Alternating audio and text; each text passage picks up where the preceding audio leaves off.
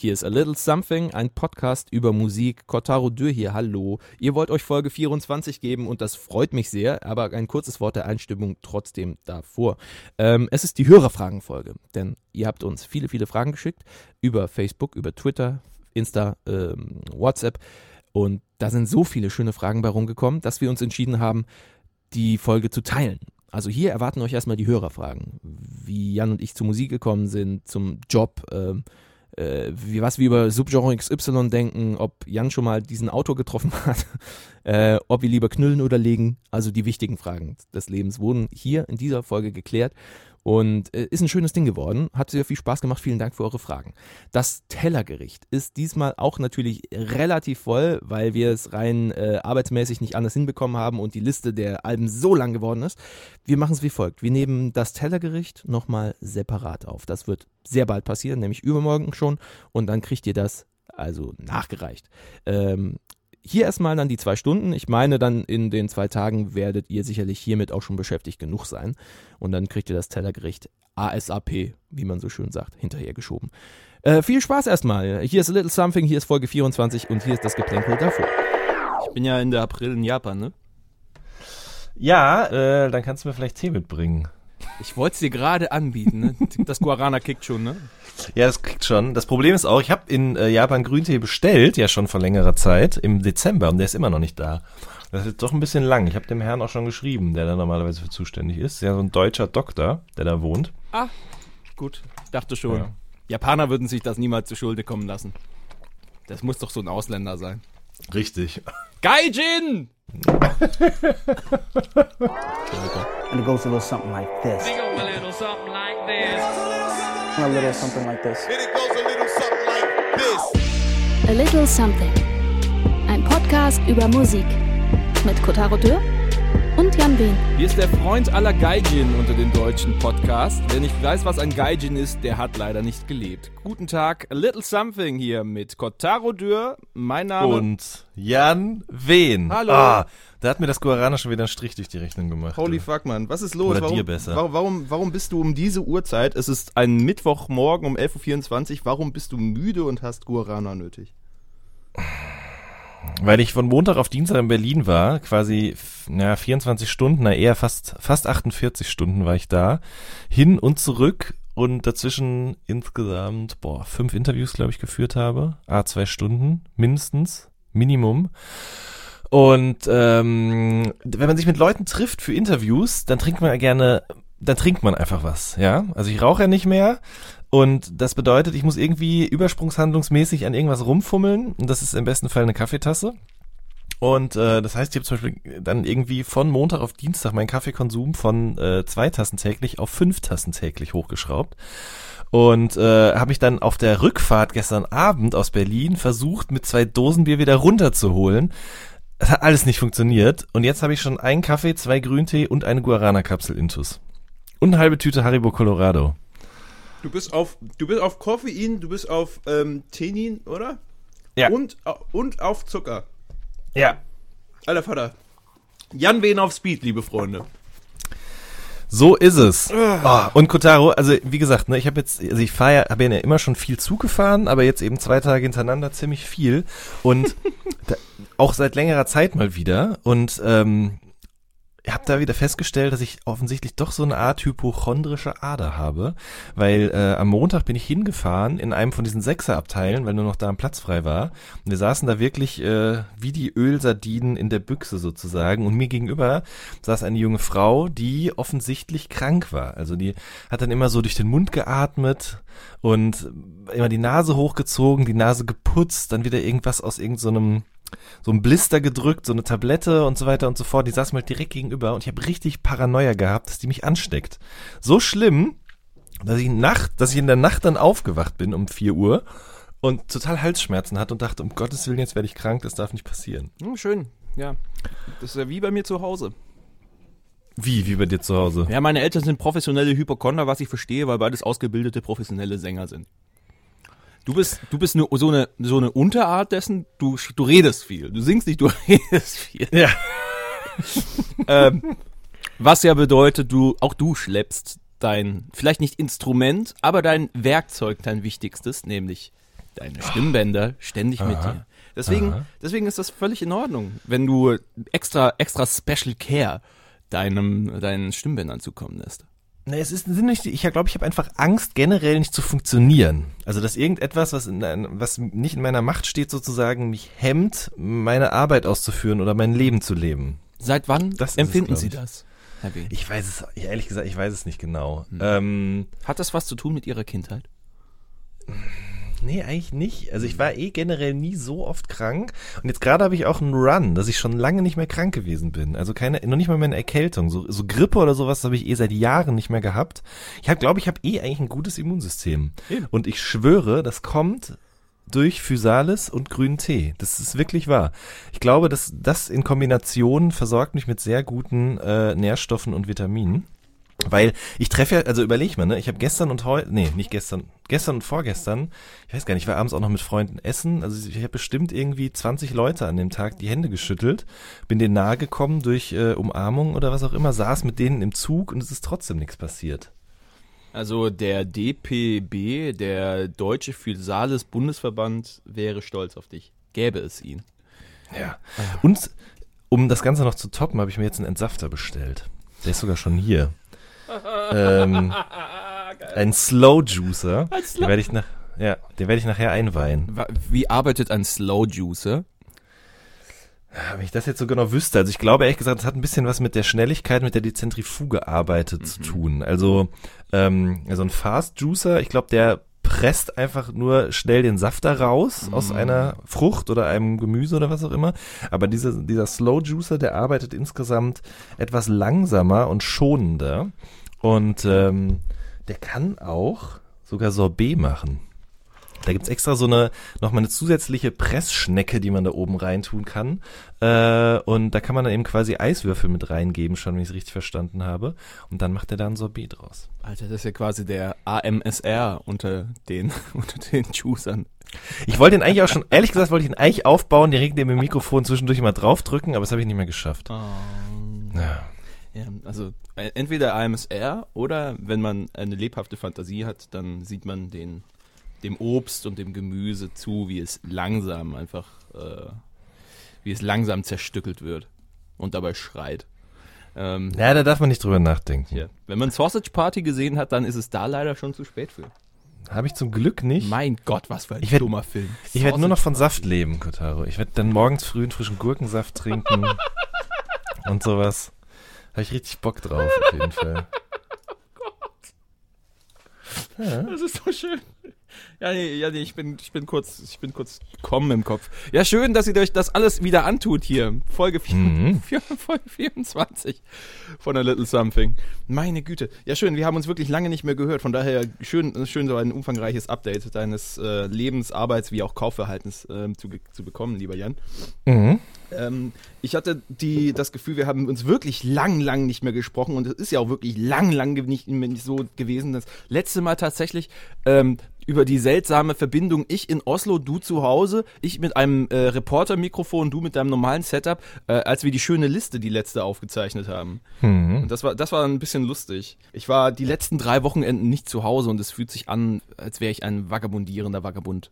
Das war aber eine tolle Sache. Warst du schon mal in Oslo? Nein. Na, meine Güte. Also Oslo kann man sich auf jeden Fall antun, als norwegische Hauptstadt ein kleines, wunderschönes Paradies der Putzigkeit. Mal abgesehen davon, dass die aktuelle Regierung zur Hälfte aus Dingens besteht, aus Rechtsnationalen. Also die sind uns schon 4 Jahre voraus quasi. Aber abgesehen davon ist Oslo wirklich wunderschön. Selbst Anfang März mit minus 14 Grad. Ich war da bei diesem BILA Newcomer Festival und habe tolle Künstler getroffen. Da waren wirklich schöne Sachen mit dabei. Und ich habe es bis jetzt verpasst, dass da ein umfangreiches Update davon zu geben auf alittlesomething-podcast.de, was ich eigentlich vorhatte.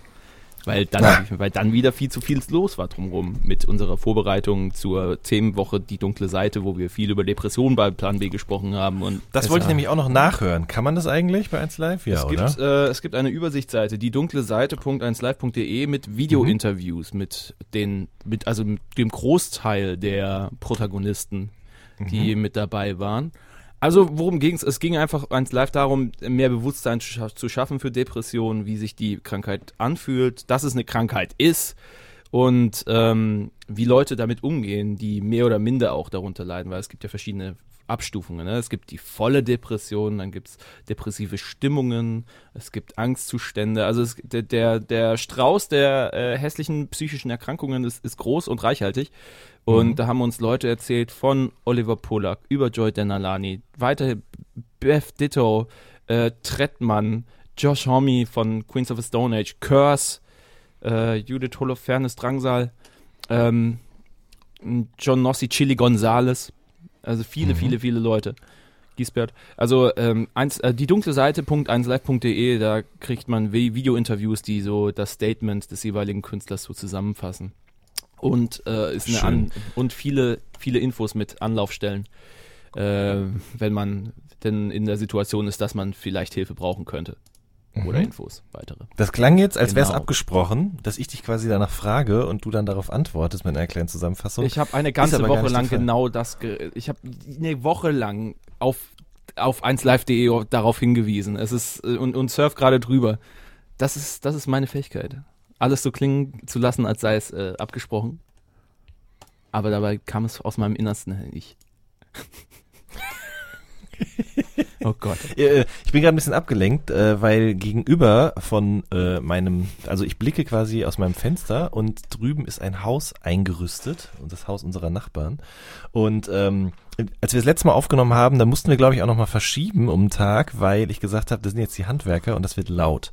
Und dann haben wir erst später aufgenommen, weil die dann wieder weg waren. Und die waren jetzt original einfach, seitdem wir das letzte Mal gesprochen haben, waren die nicht mehr da. Die haben es einfach eingerüstet und haben sich verpisst.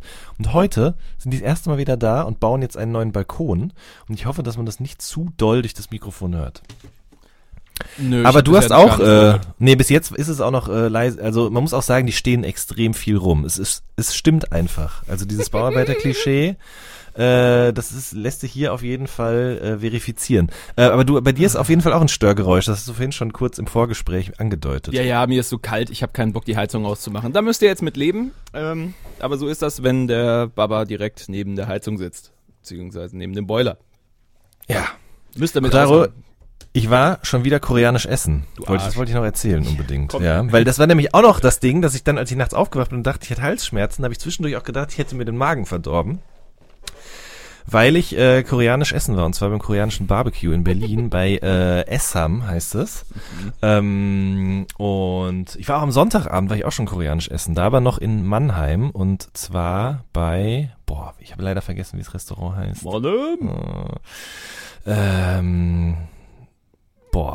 Ich weiß es nicht mehr. War auf jeden Fall sehr lecker. Danach haben wir noch Black Panther im Kino gesehen. Sehr guter Film, auf jeden Fall. Nice. Und da verlinken wir, da ist auch schon die erste Verlinkung, rauscht da auch schon rein, weil, vielleicht kennt der eine oder andere diese The Making of Blablabla Videos von Genius, wo die eben mit Produzenten zusammen sich setzen und die erklären, wie sie einen Beat produziert haben, Entschuldigung. Und da gibt's eine Special-Folge mit, wie heißt der, Ludwig Göransson, der auch die Musik für Childish Gambino macht. Und der hat ja quasi den Soundtrack für Black Panther komponiert. Also nicht das Album von Kendrick Lamar und Co., sondern eben wirklich den Score. Und war dafür ganz viel in verschiedenen afrikanischen Ländern und hat eben mit Leuten gesprochen, die er schon lange kennt, die sich mit den verschiedenen Instrumenten auskennen und so weiter und so fort. Das war sehr interessant. Okay. Nicht schlecht. Und ich war koreanisch essen, da wollte ich eigentlich drauf hinaus, beim Barbecue. Und da habe ich nicht nur... Sorry, ey, ich merke wirklich, ich darf diese Kapseln nicht mehr nehmen. Ich werde die nachher wegschmeißen. Ich habe da bis jetzt ja auch 3 erst von genommen oder 4 in meinem ganzen Leben. Aber das ist wirklich fatal. Ich lehne mich zurück und schau dir imaginär zu, Alter, wie du gerade wild fuchtelnst, alles mögliche aus deinem Leben preisgibst. Ich fuchtel nicht, ich habe nämlich so einen Jonglierball in der rechten Hand, den ich die ganze Zeit drücke und presse. Du sagst doch, du fuchtelst! Also, ich war beim koreanischen Barbecue und das ist so ein richtig geil mit so einem in den Tisch eingelassenen Grill und oben drüber ist für jeden Grill auch so eine Dunstabzugshaube. Man stinkt trotzdem wie Hulle danach. Und wir haben aber nicht nur Rind und Schwein gegessen, sondern eben auch Meeresfrüchte und Meerestiere. Mhm. Unter anderem eben auch einen kleinen Oktopus. Und bitte was? Hast du Nein gesagt? War das ein lebendiger? Nein, um Gottes Willen, das will ich niemals tun. Und der lag dann auch damit auf dem Grill und der war extrem lecker, aber ich hatte halt nachts irgendwie die Paranoia, dass ich mir daran den Magen verdorben habe, warum auch immer. Aber es ist nichts passiert. Ja. Ist der kleine und dann Oktopus musste ich dran denken, bitte was? Dass der kleine Oktopus vielleicht doch lebendig war noch und seine Ärmchen in deinem Innern wilden Schabernack treiben. Hör auf. Aber die letzte Woche stand eben Zeichen des Tintenfischs, weil ich irgendwie, als ich Langeweile hatte, morgens früh nicht mehr schlafen konnte, aber noch nicht aufstehen wollte, ein bisschen im Internet recherchiert habe zum Thema Tiefsee und mich ein bisschen mit Tiefseekalamanen beschäftigt habe und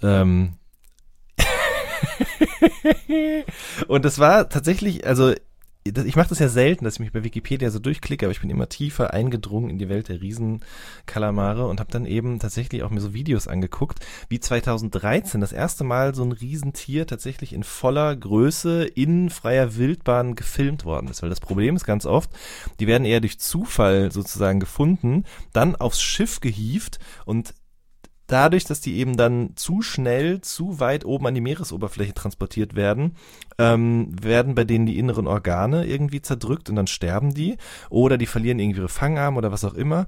Und deswegen gibt es eben so Forscher, die mit Discovery Channel zusammen so eine Kamera entwickelt haben, die, wenn ich es richtig verstanden habe, tatsächlich nur mit einer bestimmten Lichtsorte arbeitet, die eben von Meeresbewohnern nicht so gut erkannt wird. Deswegen wird keine Aufmerksamkeit erzeugt. Und da haben die eben so ein 3,5 Meter langes Tier, was mit Tentakeln, glaube ich, irgendwie 7, 8 oder 9 Meter lang ist, glaube ich, gefilmt. Und das ist wunderschön. Silbern, das schillert. Mhm. Das ist ein ganz magisches Wesen auf jeden Fall. Also quasi Slow Hunting. Nee, die haben es ja nicht getötet. Ja, aber zumindest waren sie auf der Jagd nach einem. Was sie dann letztendlich machen, ist ja dann die Frage. Da hast du auch wieder recht. Ja. Aber dieser Slow-Juicer hat mich so beeindruckt, dass es in etwa dasselbe Prinzip, also Entschleunigung, das große Thema im Leben des Jan Wehn der letzten Wochen. Mhm. Außer natürlich arbeitsmäßig, wo du wieder die ganze Zeit rumsaust und wieder nicht achtest auf dein Leben und nur Scheiße in dich reinpumpst und Meinst du jetzt Inhalt, also geistige Scheiße oder essenstechnisch? Was weiß ich, wie deine Interviews gelaufen sind, aber wenn du mir sagst, dass du am selben Tag die ganze Zeit nur Kaffee trinkst und dann Dosenbier hinten dran, dann... Also, Danny, ich mach mir Sorgen. Papa macht sich Sorgen. Ach, um Gottes Willen, ist alles gut. Alles wunderbar. Dass deine Interviews natürlich strotzen vor interessanten Geschichten und der Präsentation der Figuren völlig abseits ihres Images, was manchmal etwas platt sein mag, das weiß ich selber. Bei Jan Wehn wird der Mensch wieder zum Mensch. So. Ja. Das ist deine große Qualität als YouTuber. Auch wir wollen heute menschlicher werden, wir wollen heute nahbarer werden, wir wollen euch, lieben Menschen, wieder ein ganz klein wenig näher kommen. Runter von unserem Wolkenkuckucksheim des glamourösen Musikjournalismus, der uns in die großen Städte der Welt bringt. Oder auch nicht. Wir wollten eure Fragen haben und ihr habt uns viele eure Fragen zukommen lassen. Das ist sehr, sehr nett. Über die verschiedensten Wege sind diverse Sachen dahergekommen, die wir jetzt mal ein bisschen ausführlicher runterarbeiten und beantworten werden. Ich finde das ganz interessant, was da so zusammengekommen ist, aber wir fangen am besten direkt an, weil wir haben ja nachher noch ein paar Platten zu besprechen. Ach Gottchen. Machen wir dann doch mit einem einfachen Einstieg. Hallo, in diesem Sinne an Kit aus Stuttgart, der bei der Frage, was Jan Wehn über Country-Rap denkt, hoffentlich ein Loblied auf Bubba Sparks Meisterstück von einem Album Deliverance haben. Jan, das wäre jetzt deine Abteilung. Ich kenne Bubba Sparks von den 2 Singles und viel mehr habe ich mich nicht mit ihnen beschäftigt. Ich auch nicht, muss ich ganz ehrlich gestehen. Tschüss. Also, siehst du, so schnell geht das. Genau, so schnell geht das. Nächste Frage. Nein, aber es ist so, ich kannte damals diese beiden Songs. Hab das damals aber gar nicht so richtig als Country-Rap wahrgenommen, weil es ja von Timbaland produziert worden ist, der den ausgegraben hat damals. Und mich hat in erster Linie die Produktion damals interessiert. Also, ich meine, Timbaland hat, glaube ich, mit ihm das Gleiche gemacht, wie er mit allen anderen Musikrichtungen auch gemacht hat, nur dass er in dem Fall noch einen Rapper mit dazu geholt hat, der sozusagen eben das Ganze auch als Vortragender backt, ja. Ja. Und also wie gesagt, aus Produktionssicht fand ich das total interessant, aber rap-technisch hat mich das eigentlich nie sonderlich groß interessiert, muss ich ganz ehrlich gestehen. Mhm. Es gibt tatsächlich sogar einen Fachbegriff für diese Art von Rap-Hybrid oder wie auch immer man das nennen will, nämlich Hip-Hop. Warum genau, weiß ich leider auch nicht, muss ich gestehen an dieser Stelle. Ja, also ich kann kein Loblied auf Country-Rap oder Baba Sparks singen, auch weil viel von dem, was da so existiert, ich habe mich in Vorbereitung auf die Sendung mal so einmal quer gehört, muss man halt sagen, ist leider auch sehr viel, sehr wütender weiße Männer-Rap aus den Südstaaten der USA, der eben auch inhaltlich nicht viel mit dem zu tun hat, was Hip-Hop eigentlich ausmacht. Gibt bestimmt ganz gute Sachen, aber ist eben auch viel Trash dabei und viel Nazi-Scheiße. Ja gut, also wenn man auf Kid Rock guckt, dann ist ja der Fall, was das angeht, Südstaatentum und Ole Ole America, the greatest, America first, da ist die Nummer relativ klar. Ja. Es ist lustig, dass das Country-Rap jetzt plötzlich ein Thema spielt. Ich war vor kurzem zu Gast bei bei Phil und Benny von den Sofa-Samurais. Und da haben wir eine Karaoke-Playlist zusammengestellt. Mhm. Also jeder hat 15 Songs mitgebracht und wir haben rundenweise entschieden, wer welchen Song quasi in welcher Runde dann liefert. Mhm. Gesungen haben wir nur ein bisschen, aber darunter, ich glaube, Phil hat den werten Kollegen Jelly Roll mitgebracht. Mhm. Südstaaten, oder? Ich weiß nicht genau woher. Auf jeden Fall erfüllt sämtliche White Trash Klischees, Tattoos im Gesicht, hart übergewichtig und also genau diese Klischees, die man sich vorstellt, wenn man denkt, okay, ein Weißbrot-Rap aus Virginia rappt. Aber er macht das nicht schlecht, aber ich habe den Track gehört und war auch ein bisschen, ja, ich weiß nicht, war nicht überwältigt. Der Punkt war, das Video war dann auch nur so hart klischeemäßig. Tätowierte Frauen in Bikinis waschen den Lowrider. Es wird auf dem Parkplatz sehr offensichtlich Lean gemischt. Jugendgangs in Bikes fahren nebenan vorbei. Also das war so, wir brauchen das für ein Rap-Video, dann brauchen wir das und das und das, aber nicht mal ironisch. Das war so, wenn in Deutschland im kleinsten Kaff die Jungs zusammenkommen, um sich an den Bahnhof zu stellen, sich Kapuzen rüberzuziehen und ein bisschen mit der Machete rumzufuchteln und dann das Musikvideo nennen, was häufig genug immer noch vorkommt. Das kann ja aber auch geil sein. Es kann geil sein, also, es kann aber auch furchtbar gestellt aussehen. Und das ist es halt, genau, das kann es eben halt auch. Das ist das Problem. Also ich glaube, es gibt da bestimmt auch gute Beispiele, aber es ist tatsächlich nicht so es hat nicht so einen hohen, wie sagt man denn, einen hohen Stellenwert in meinem musikalischen Interessen. Just, wo ich es gerade so beschrieben habe, musste ich an Dardan und Luciano denken. Die Aussage fragwürdig, der Track ziemlich dope. Amex gegen Kopf. Sehr guter Beat. Ja, guter Song, auf jeden Fall. Das war, glaube ich, nicht gemeint mit... das ist kein Country-Rap. Das war kein Country-Rap. Sorry, es ist aber einfach kein Country-Rap. Das ist auch so etwas, was ich... Was ist das denn? Wo kommt da dann nochmal her? Zuffenhausen? Da wo du Dings guckt, weißt du? In Zuffenhausen, da sitzt der Porsche. Das ist gerade an der Grenze zu Ludwigsburg. In Zuffenhausen gibt es noch einen ganz hervorragenden Burgerladen. Fällt mir jetzt namentlich nicht ein, soll euch nicht weiter jucken. Eine weitere Frage, welchem Musikgenre sollte man erst eine Chance geben, bevor man es abschreibt? Nischengenres meint er, ist immer noch Kid aus Stuttgart, die oberflächlich vielleicht dumm oder schlecht klingen, aber dann doch erstaunlich tiefgründig und daher doch gut sind. Idol Metal, K-Pop, gregorianische Choräle. Kotaro, was ist Idol Metal? Kennst du Baby Metal? Also, stell dir eine japanische Girlband vor, Dreier, drei Mädchen in Maiden-Uniforms, also ne, alle in diesen seltsamen Dienstmädchen-Bekleidungen und dahinter eine Metalband. Das ist ein Baby-Metal. Okay. Und Idol-Metal dann? Idols werden die jungen Sängerinnen in Japan genannt. Idol. Vermutlich auch wegen der phonetischen Einfachheit des Wortes. Aidoru. Also. Gute Frage.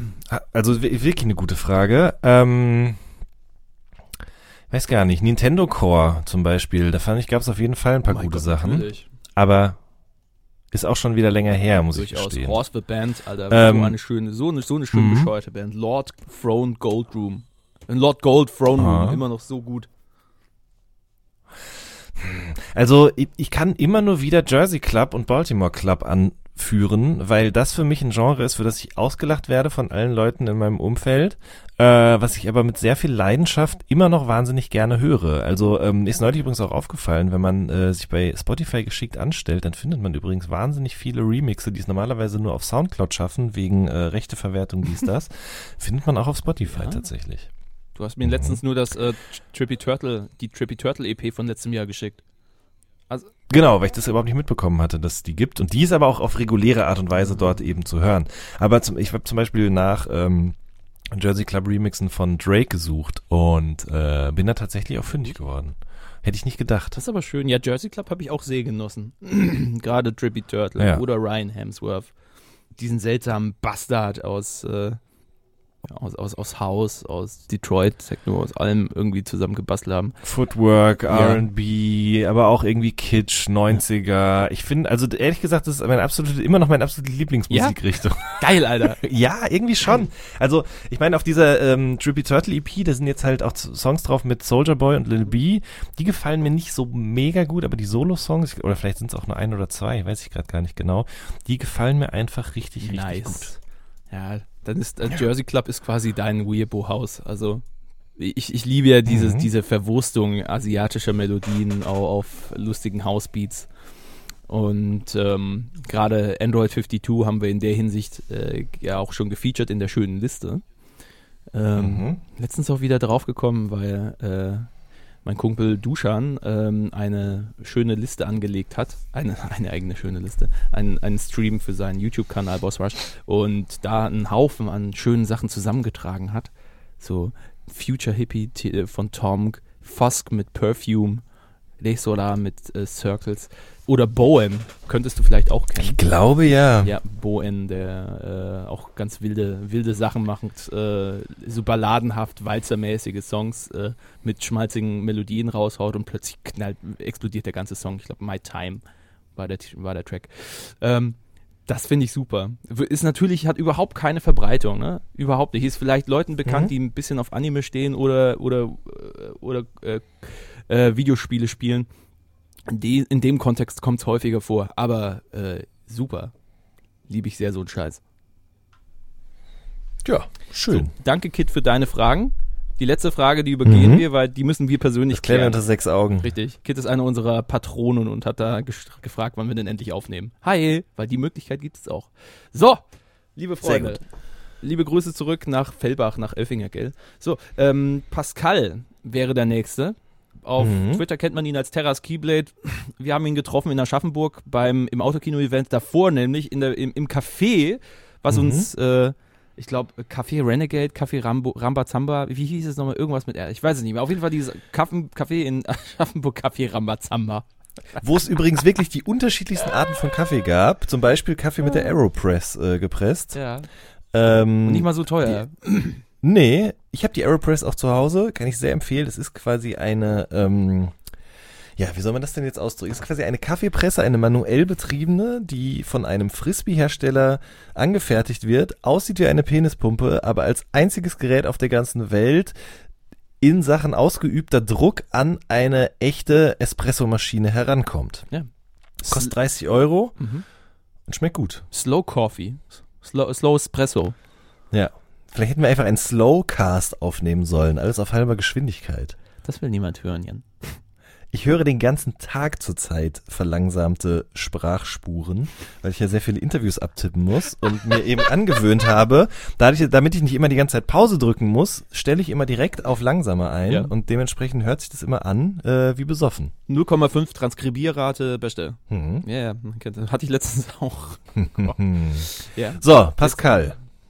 Jetzt klärt sich natürlich auch so ein bisschen, warum du gerade so auf Slow bist. Richtig. Seine Fragen sind, sag mal, hat Kotter inzwischen auch President gehört mit Z? Nö, ich meine ja, wir haben darüber geredet, im völlig betrunkenen Zustand bei der Aftershow von dem Autokino, Pascal. Ich erinnere mich dunkel, aber nein, habe ich nicht, tut mir leid. Und würdet ihr auch mal eine Art Eventbericht zu Festivalkonzerten machen, so wie Kotta in der letzten Folge? Ja, natürlich, wie mein großer Eventbericht vom BILA Newcomer Festival Oslo, wo ich quasi die letzte Folge komplett 3 Stunden lang den vielen wundervollen Newcomern, die Skandinavien so hat, gewidmet habe. Und Jan überhaupt nicht zum Sprechen gekommen ist. Das machen wir hin und wieder, ja. Schön auf jeden Fall, dass der Eindruck entstanden ist. Na, aber also ich könnte mir das wirklich auch gut vorstellen. Ich meine, wir hatten das ja auch mal vor, wenn wir uns noch daran erinnern, dass wir mal irgendwann uns dann aber doch mit Döner und Bier in den Park verkrochen haben und nicht mehr aufs Konzert gegangen sind. Durchaus denkbar. Also wirklich quasi ein Live-Bericht, das fände ich auf jeden Fall interessant. Ist gerade einfach nur ein Zeitproblem. Simpel gesagt. Ab Mai bei mir aber auf jeden Fall wieder möglich. Ja. Also für euch zur Info. Jan ist gerade ein vielbeschäftigter Mann. Ich bin einfach nur die faule Sau wie immer. Jan hat wirklich viel zu tun gerade. Also der kommt wenig raus. Und wenn er rauskommt, dann kommt er zum Arbeiten raus.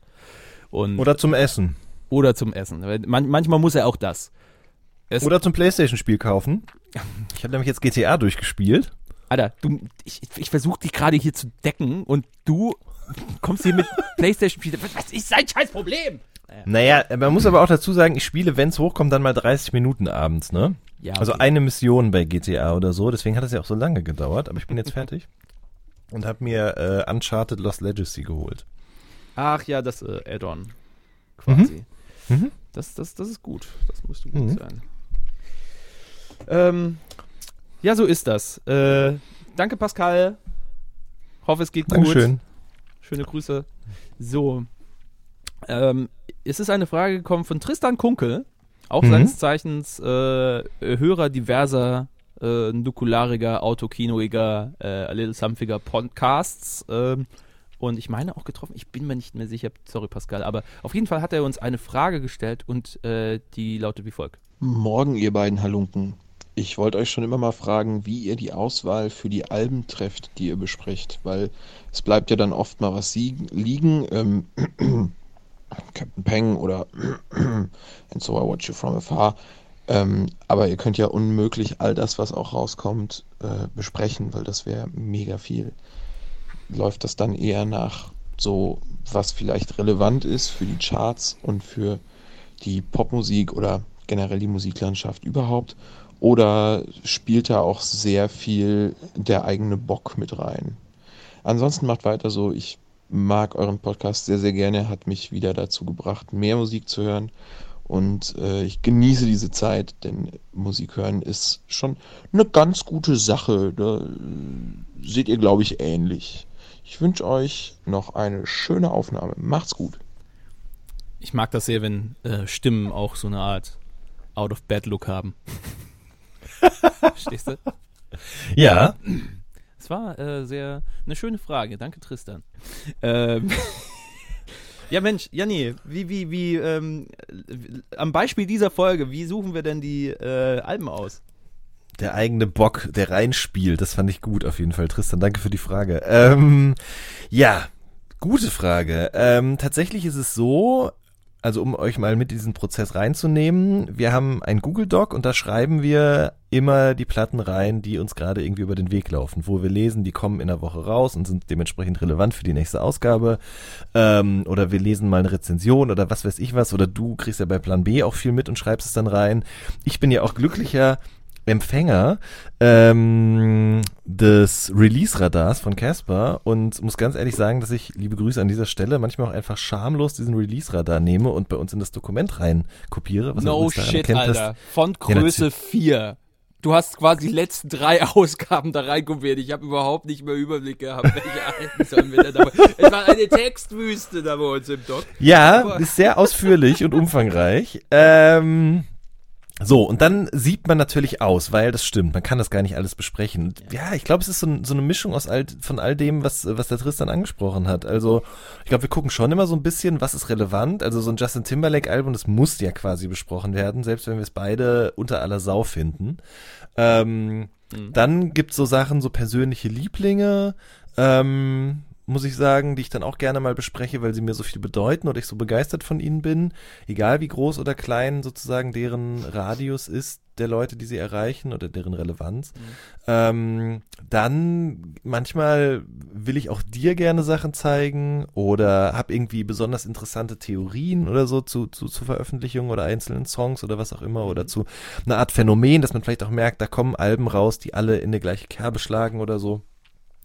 Und daraus entwickelt sich dann eben ein, ja, weiß ich nicht, wie viele Handvoll Alben, die es dann eben zu hören gilt und gleichzeitig auch noch die Länge der Besprechung so zu konzipieren, dass das auch in 2 Stunden Sendungsaufnahme passt. Verstehe. Lässt sich wenig wie machst du das? Sagen? Ich wollte gerade sagen, du machst das doch genauso, oder? Ja, weil A Little Something ja quasi unser Vehikel für auch unseren eigenen Geschmack ist. Und da wir beide mit Musik zu tun haben, der des Häufigeren auch ein bisschen kurz kommt. Deswegen genieße ich sehr, Platten hier reinzubomben, die ansonsten keine große Aufmerksamkeit bekommen würden. Teils japanische Bands reinzubringen, auch wenn die gut sind. Ich freue mich immer noch, dass so viele von euch jetzt Toe hören mittlerweile. Weil ich so rumgenördet habe darüber. Das freut mich sehr. Das finde ich schön. Dieser Antrieb, anderen Leuten meine Musik, die ich mag, näher zu bringen, quasi anzustecken. Ansonsten geht es mir genauso, wie du gesagt hast. So eine Mischung aus Pflichtbewusstsein gegenüber den aktuellen Themen, die gerade so herumschwirren.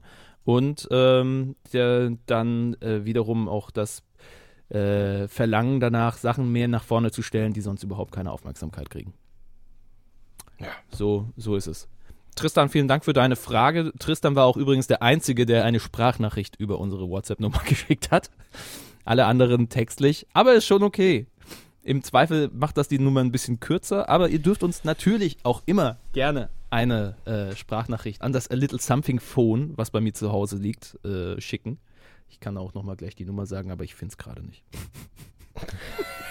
Vielleicht haben die Leute auch Angst, gegen unsere Stimmen abzuscheißen, aber die Angst braucht ihr nicht haben, Leute. Entschuldigung. Der Tristan hat zum Beispiel auch eine super Stimme. Eben, gegen unseren gemeinsamen Badhead, den wir da ins Mikrofon reinblöken, also Entschuldigung. 0174 5398 618. 0174 5398 618.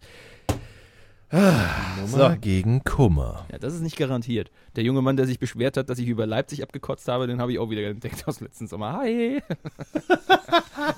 ich weiß ja nicht, wie intensiv sich Kotaro mit Fußball auseinandersetzt. Ja, danke, da habe ich aufgehört zu lesen. Genug unbeliebt gemacht. In diesem Sinne, Rasmus, hi! Ich habe viele Namen nur durch WhatsApp-Namen herausgefunden, also keine Ahnung, ob er so heißt. Wie steht Kotaro zu den Red House Painters, beziehungsweise dem neueren Werk von Mark Kozelek? Mark Kozelek, Mastermind hinter Sun Kill Moon. Der ist so ein Typ, der macht teils schwierige und teils sehr interessante Sachen. Er hat unter anderem einen Song rausgebracht namens War on Drugs, Suck My Cock. Wo halt sagt, ey, okay, ich finde halt War on Drugs eher so geht so. Und das ist eine sehr kindische Nummer. Er ist so ein bisschen ein Kindskopf, aber einer, der auch wahnsinnig gut Geschichten erzählen kann. Er war auch letztes Jahr auf einer der, auf dieser Supergroup-Platte von der Slowdive-Sängerin mit dabei. Jetzt ist mir aber gerade entfallen, wie die hießen. Oder war das vorletzte? Minor Victories. Und da hat er einen der besten Songs auf der Platte zusammen mit der Dame gesungen. Das war schön. Abseits dessen ist Mark Kozeleks Kosmos einer, der sich mit meinem noch nicht sonderlich überschnitten hat. Und dementsprechend kann ich dir auf diese Frage eigentlich keine richtige Antwort geben. Tut mir sehr leid, Rasmus. Ach ja. Aber danke für die Frage. Manche Sachen können wir halt mehr und manche weniger kompetent beantworten und nennen uns trotzdem Musikexperten. Richtig. Oh, aber schön, bitte, dann weiß ich auf jeden Fall, man kann den Red House Painters eventuell noch ein Ohr schenken oder President mit Z. Wir nehmen ja auch eure Vorschläge als Möglichkeit wahr, uns weiterzubilden, weil wir sind ja auch nicht so allwissend. Nein, und das will ich auch überhaupt nicht sein. Früher dachte ich immer, man müsste, aber ich finde das fast unsympathisch. als allwissender Musikmensch durch die Welt zu gehen. Ich habe einen Scheißdreck, irgendeine Ahnung von irgendwas. Also für ein bisschen was schon. So, nein, anders. Ich habe, glaube ich, ein großes Interesse für Musik und für Zusammenhänge und so weiter und so fort. Ja. Aber ich weiß definitiv nicht alles und bin immer froh darum, wenn andere Menschen mir meinen Horizont erweitern. Ja, eben. Also, Mark Kozelek und das Gesamtwerk von Sun Kill Moon möge dazugehören. Ja. Oder die Red Hot Painters. So. Lorenz Blumenthaler fragt als nächstes, eine Platte für die Ewigkeit, also ein Album, das ihr immer wieder hören könnt, auf das ihr immer wieder zurückkommt, die ein Gefühl von musikalischem Zuhause vermittelt und vielleicht euren musikalischen Kompass für immer verändert hat. Ja, ich habe tatsächlich sehr lange überlegt. Ich wusste, dass diese Frage natürlich kommen wird, aber es fällt mir wirklich wahnsinnig schwer, muss ich sagen. Es fällt mir unglaublich schwer. Und ich möchte mich auch nicht festlegen. Also irgendwie ist doch relativ schnell, weil ich mich gerade auch wieder sehr intensiv mit Rap und meiner mittlerweile ja auch schon sehr viele Jahre anhaltenden Leidenschaft für dieses Genre eben beschäftigt habe. Weil, wenn man es mal so nimmt, dann höre ich, seitdem ich 8 Jahre alt bin, Rap. Und das bedeutet, dass ich das jetzt schon 24 Jahre tue. Und das ist ganz schön lange. Und deswegen habe ich da auch festgestellt, wie viel diese Musik mir grundsätzlich eben beigebracht hat. Weil wenn man mit 8 Jahren anfängt, mit Fantastische 4, 2 Jahre später Rödelheim-Hartram-Projekt dazukommt und dann nach Freundeskreis, Fettes Brot, Massive Töne und so weiter und so fort. Diese Leute haben meinen Horizont intellektuell, aber auch meinen Wortschatz irgendwie total erweitert, habe ich dann mal festgestellt. Ich habe ganz oft in Rap-Songs irgendwie Wörter gehört, von denen ich noch nicht wusste, was sie bedeuten. Weil wenn du in der Grundschule bist, weißt du vielleicht noch nicht, was eloquent heißt. Oder du weißt nicht, wer Rudi Dutschke ist. Oder lapidar zum Beispiel ist ein Wort, das ich durch Azad kennengelernt habe, meiner Meinung nach. Das klingt jetzt irgendwie komisch, aber ist halt so. Aber deswegen, also ist es auf jeden Fall eine Rap-Platte und ich habe mich dann irgendwie doch darauf geeinigt, mit mir selber zu sagen, dass es was von Curse ist, habe dann aber nochmal mir ganz viele Alben von ihm angehört und muss sagen, ich kann mich innerhalb seiner Diskografie nicht auf ein Album festlegen. Es gibt auf jedem Album super wichtige Songs. Aber jetzt, ich hänge gerade noch so ein bisschen an diesem, was vielleicht den musikalischen Kompass für immer verändert hat. Und das, muss man sagen, war dann am Ende des Tages einfach außen Top-Hits, innen Geschmack von Fettes Brot. Weil das ist eine Kassette, also das habe ich auf Kassette bekommen im Jahr 95 von unserem damaligen Babysitter. Also ich war schon älter als ein Baby, aber eben, es gab jemanden, der auf mich und meine Schwester aufgepasst hat, damit meine Eltern mal wieder so etwas wie ein Privatleben haben. Und ich habe das halt rauf und runter gehört. So. Und da war alles drin. Da war alles drin, womit ich mich jetzt beschäftige.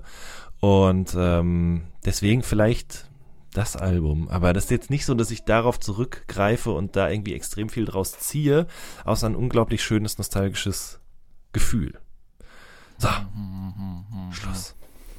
Ich habe mir jetzt Zeit gegeben, nachzudenken.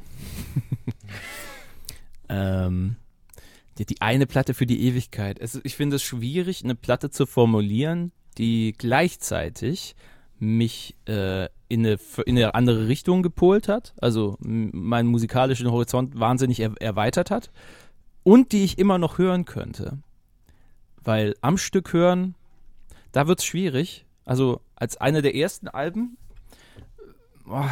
man kommt nicht drum rum, mehrere zu nennen, ne? Das ist so nervig, aber es gibt für mich nicht die eine Platte. Es gibt eine wahnsinnig wichtige Platte für mich und das wäre A Song to Ruin gewesen. Das erste Album von Million Dead, der damaligen Band von Frank Turner, 2003 rausgekommen und dieses Album hat mir eine Welt gezeigt, einen Horizont und eine Community quasi geebnet. Das war mein Nukular sozusagen. Dadurch habe ich Anschluss an Gleichgesinnte gefunden, an Menschen, die ähnliche Musik gehört haben, mir neue Songs gezeigt haben. Ich war in diesem Forum und habe quasi täglich eine neue geile Band entdeckt und erstmal gesehen, was es da alles überhaupt gibt, abseits von punkrockwitz.com und meinem bisherigen Faible für Green Day. Das war neu, das war frisch, da war so viel Musikalisches.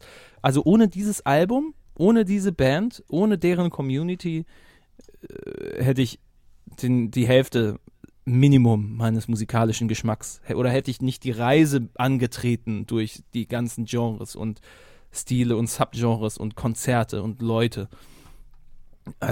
Das Ding ist, ich würde dieses Album nicht mehr ohne Probleme hören können die ganze Zeit, weil sich vieles dann eben doch erledigt hat, so ein bisschen. Aber schon allein das Intro vom ersten Track Pornography for Cowards, das war so ein Brecher. Also ich wette, würde ich das Ding wieder hören, dann wäre ich wieder mit einem Haps durch. Also komm, machen wir es einfach. Nehmen wir einfach Million Dead, A Song to Ruin von 2003. Wahnsinnig gute Platte, Anspieltipps auf jeden Fall. I Am the Party und Smiling at Strangers on Trains. Okay. So. Damit sei das auch geklärt. Man muss sich manchmal auch irgendwie sich selber mal zusammenreißen, glaube ich, was solche Fragen angeht. Danke, Lorenz. Lange nicht mehr gehört. So. In diesem Sinne hätten wir den werten NW. Menschen, die dem ganzen Kosmos hier zugegen sind, kennen ihn als Nico Weitzel, als den NTG-Soßenbeauftragten, als den Mann mit den kleinen Kindersärgen an den Füßen. Auch er hat Fragen gestellt und ich finde, das ist eine lustige Frage, die aber auch uns wieder dazu zwingt, ein bisschen zu kramen in unserem musikalischen Langzeitgedächtnis. Mhm. Welches ist euer musikalischer Lieblings-Fun-Fact, von dem vielleicht nicht jeder Bescheid weiß? Beispiel Liquido, deren eigentliche Tätigkeit als Porn-Grindcore-Band gut. Das wusste ich zum Beispiel nicht. Also danke dafür auf jeden Fall an der Stelle, Nico. Jetzt, ich muss gerade Liquido und gut googeln. Eine deutsche Grind, ja, Ben Def als Begründer des Porngrinds. Das ist lustig, das wusste ich echt nicht. Ich könnte jetzt nur als Replik quasi geben, dass die kölsche Band Brings ja auch mal eine Metalband gewesen ist. Nee. Uiuiuiui. Aber das habe ich letztens gehört, dass eigentlich eine der größten kölsche Karnevalsbands angefangen haben als Metal-Kapelle und da nicht genug Erfolg hatten. Mhm. Also, ich hab Sachen, jetzt gerade fällt mir noch spontan ein, ich weiß nicht, ob du das wusstest, Kotaro, dass, wie heißt nochmal der Typ, der auf Pro7 immer die XXL-Würstchen isst? Jumbo Schreiner. Ja. Dass der Teil war von diesem Ripoli-Projekt von Happe Kerkeling, wo die mal die Milka von Viva verarscht haben. Ja. Der saß da auch mit auf dem Sofa. Das fällt mir spontan noch ein. Das war die finnische Rap-Band, oder Crossover-Band, Ripoli. Genau. This is Finnish but not the end. Ich glaube, ehrlich gesagt, wir haben da auch schon mal drüber geredet hier im Podcast. Ich glaube. Right, genau. Ich weiß natürlich viel, von dem ich auch vieles darf ich nicht erzählen. Zum Beispiel so Ghostwriting-Kram und sowas alles, das wird auch weiterhin unter Ausschluss der Öffentlichkeit diskutiert und weitergetragen, im geheimen Kreis. Aber was ich immer total interessant fand, war, dass 2/3 von Mike Snow oder Mike Snow, wie sagt man, Kotaro, was meinst du? Mike Snow. Okay, dass 2/3 von denen tatsächlich auch wahnsinnig gewiefte Pop-Produzenten sind. Okay. Als Bloodshy und Avant, um Gottes Willen, Ich rede mich wieder im Kopf und Kragen. Wie denn jetzt, sag mal. Bloodshy und Avant. Ja, okay. Keine Ahnung. Ich habe auch den Typen, den DRAM, immer noch DRAM oder DRAM und so genannt. Du weißt schon, das Real Ass Music, der Typ, der auch mit Diplo jetzt gearbeitet hat. Ja. Eigentlich DRAM, ne? Ich weiß es auch nicht, DRAM, ich sage immer auch mal DRAM. Ich habe Otto jeden Namen gegeben bisher, völlig unprofessionell, okay. Whatever, aber jedenfalls, also die machen halt ziemlich gute Popmusik, alle drei zusammen, finde ich, aber die beiden produzieren eben auch für Kylie Minogue und Katy Perry und Sky Ferreira und Britney Spears und Madonna und weiß ich nicht was genau. Und das finde ich irgendwie geil, wenn Leute so das eine und das andere können. Mhm. Und im Zuge dessen würde ich auch noch den zweiten Funfact an dieser Stelle eben mit anbringen, den ich auch immer total interessant finde, und zwar, dass der Produzent Bizarre aus Berlin, der auch ganz klassisch im Hip-Hop-Kosmos gestartet ist, früher extrem viel mit Prinz Pi gemacht hat, jetzt mittlerweile auch wieder, viel aber auch für einen Bushido gemacht hat, viel für einen Shindy auch gemacht hat, für Flair, für K1 und so weiter und so fort. Tatsächlich, zum einen hat er ja noch diese Band SDP, die quasi so 257ers-artige Musik machen mit Punk-Einflüssen, würde ich mal sagen.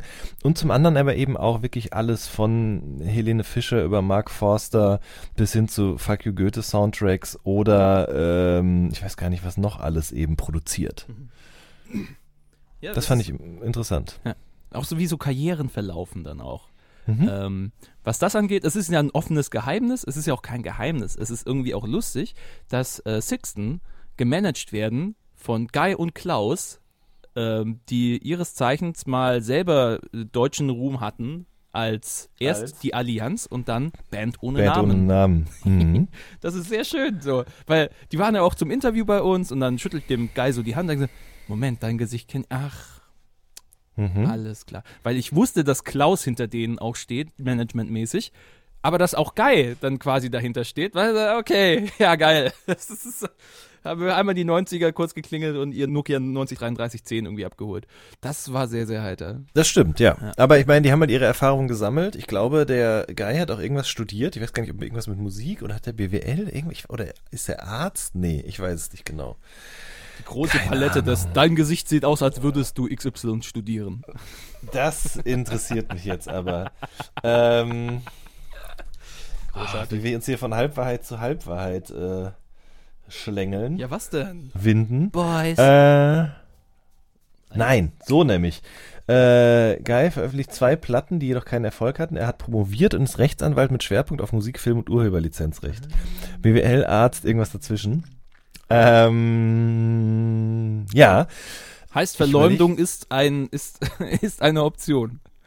Apropos Musikanwalt, es gab eine Kölner Rap-Crew, DCS heißen die coolen Säue, die so Ende der 90er auf jeden Fall die Fahne für Köln oben gehalten haben und sehr gute Rap-Musik gemacht haben auch. 2 von denen sind auch Musikanwälte geworden und tätig für Crow, Genetik, Frauenarzt und so weiter und so fort. Ja. Wow. Mhm. Da sehen wir mal. Ich glaube, das sind genug Fakten fürs Erste. Ja. Außer vielleicht, dass der Sänger einer international agierenden Combo letztes Jahr, der im Interview saß und sich die ganze Zeit an den Eiern gekratzt hat.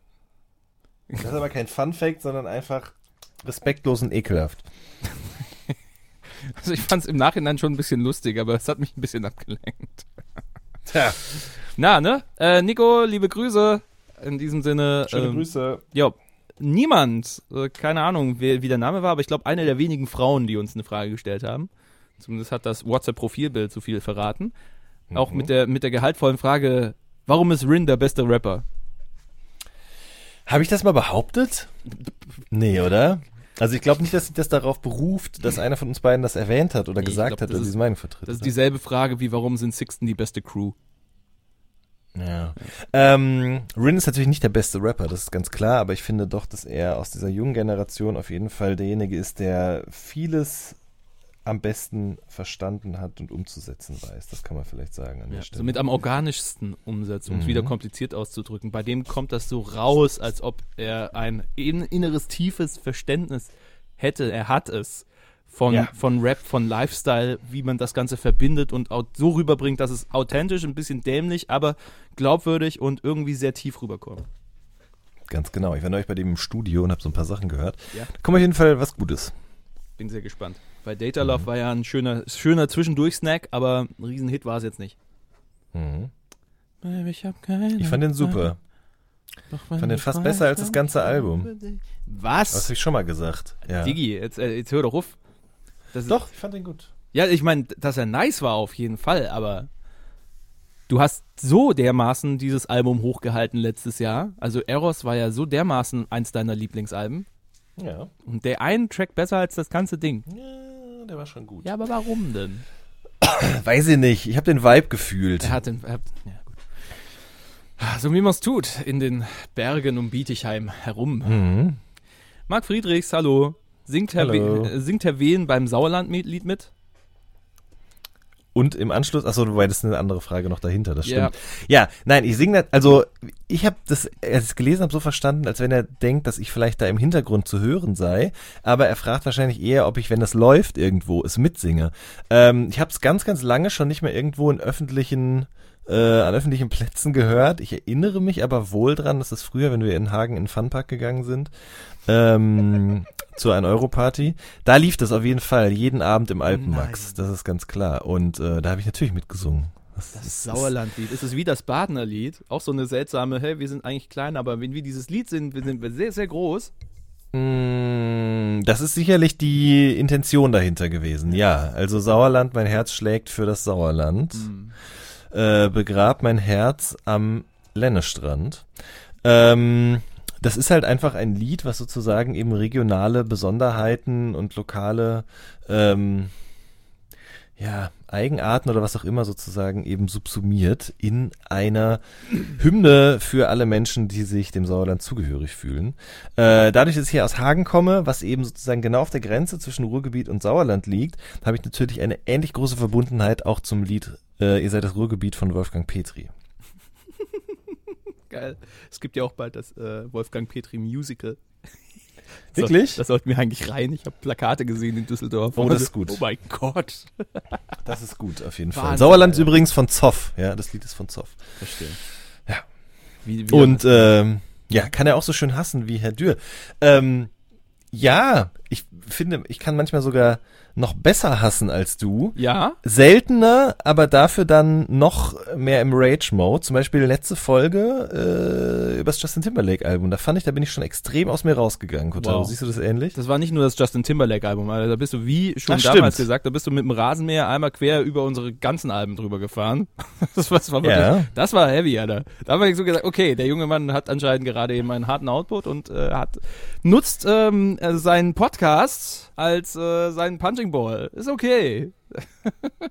Dafür ist das doch da hier. Also ja, aber jetzt um auf die Frage zu antworten.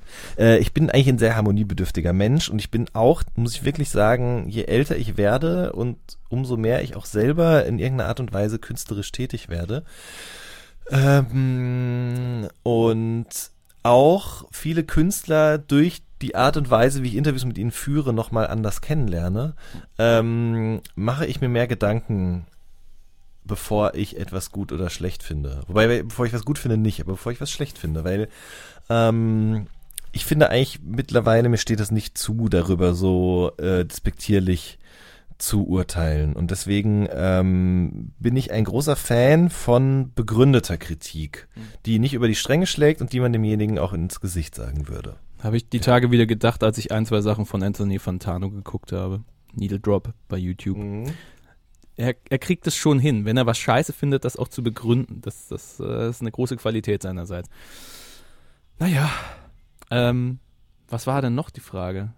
Ah ja, übt jener Herr Dürr noch so häufig das Kamehameha vor dem Spiegel, wie ich denke? Nein. Und könnte er noch misanthropischer sein? Ja.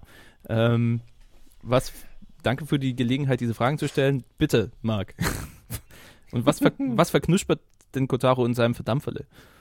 Ich dampfe seit einem halben Jahr nicht mehr. Aber der Eindruck mag entstehen, wenn man die Podcasts irgendwie jetzt chronologisch hört, weil ich ja immer noch wieder mit dem Roboter Pimmel, oh Gott, ich habe das lange nicht mehr gesagt, im Maul anzutreffen war hier.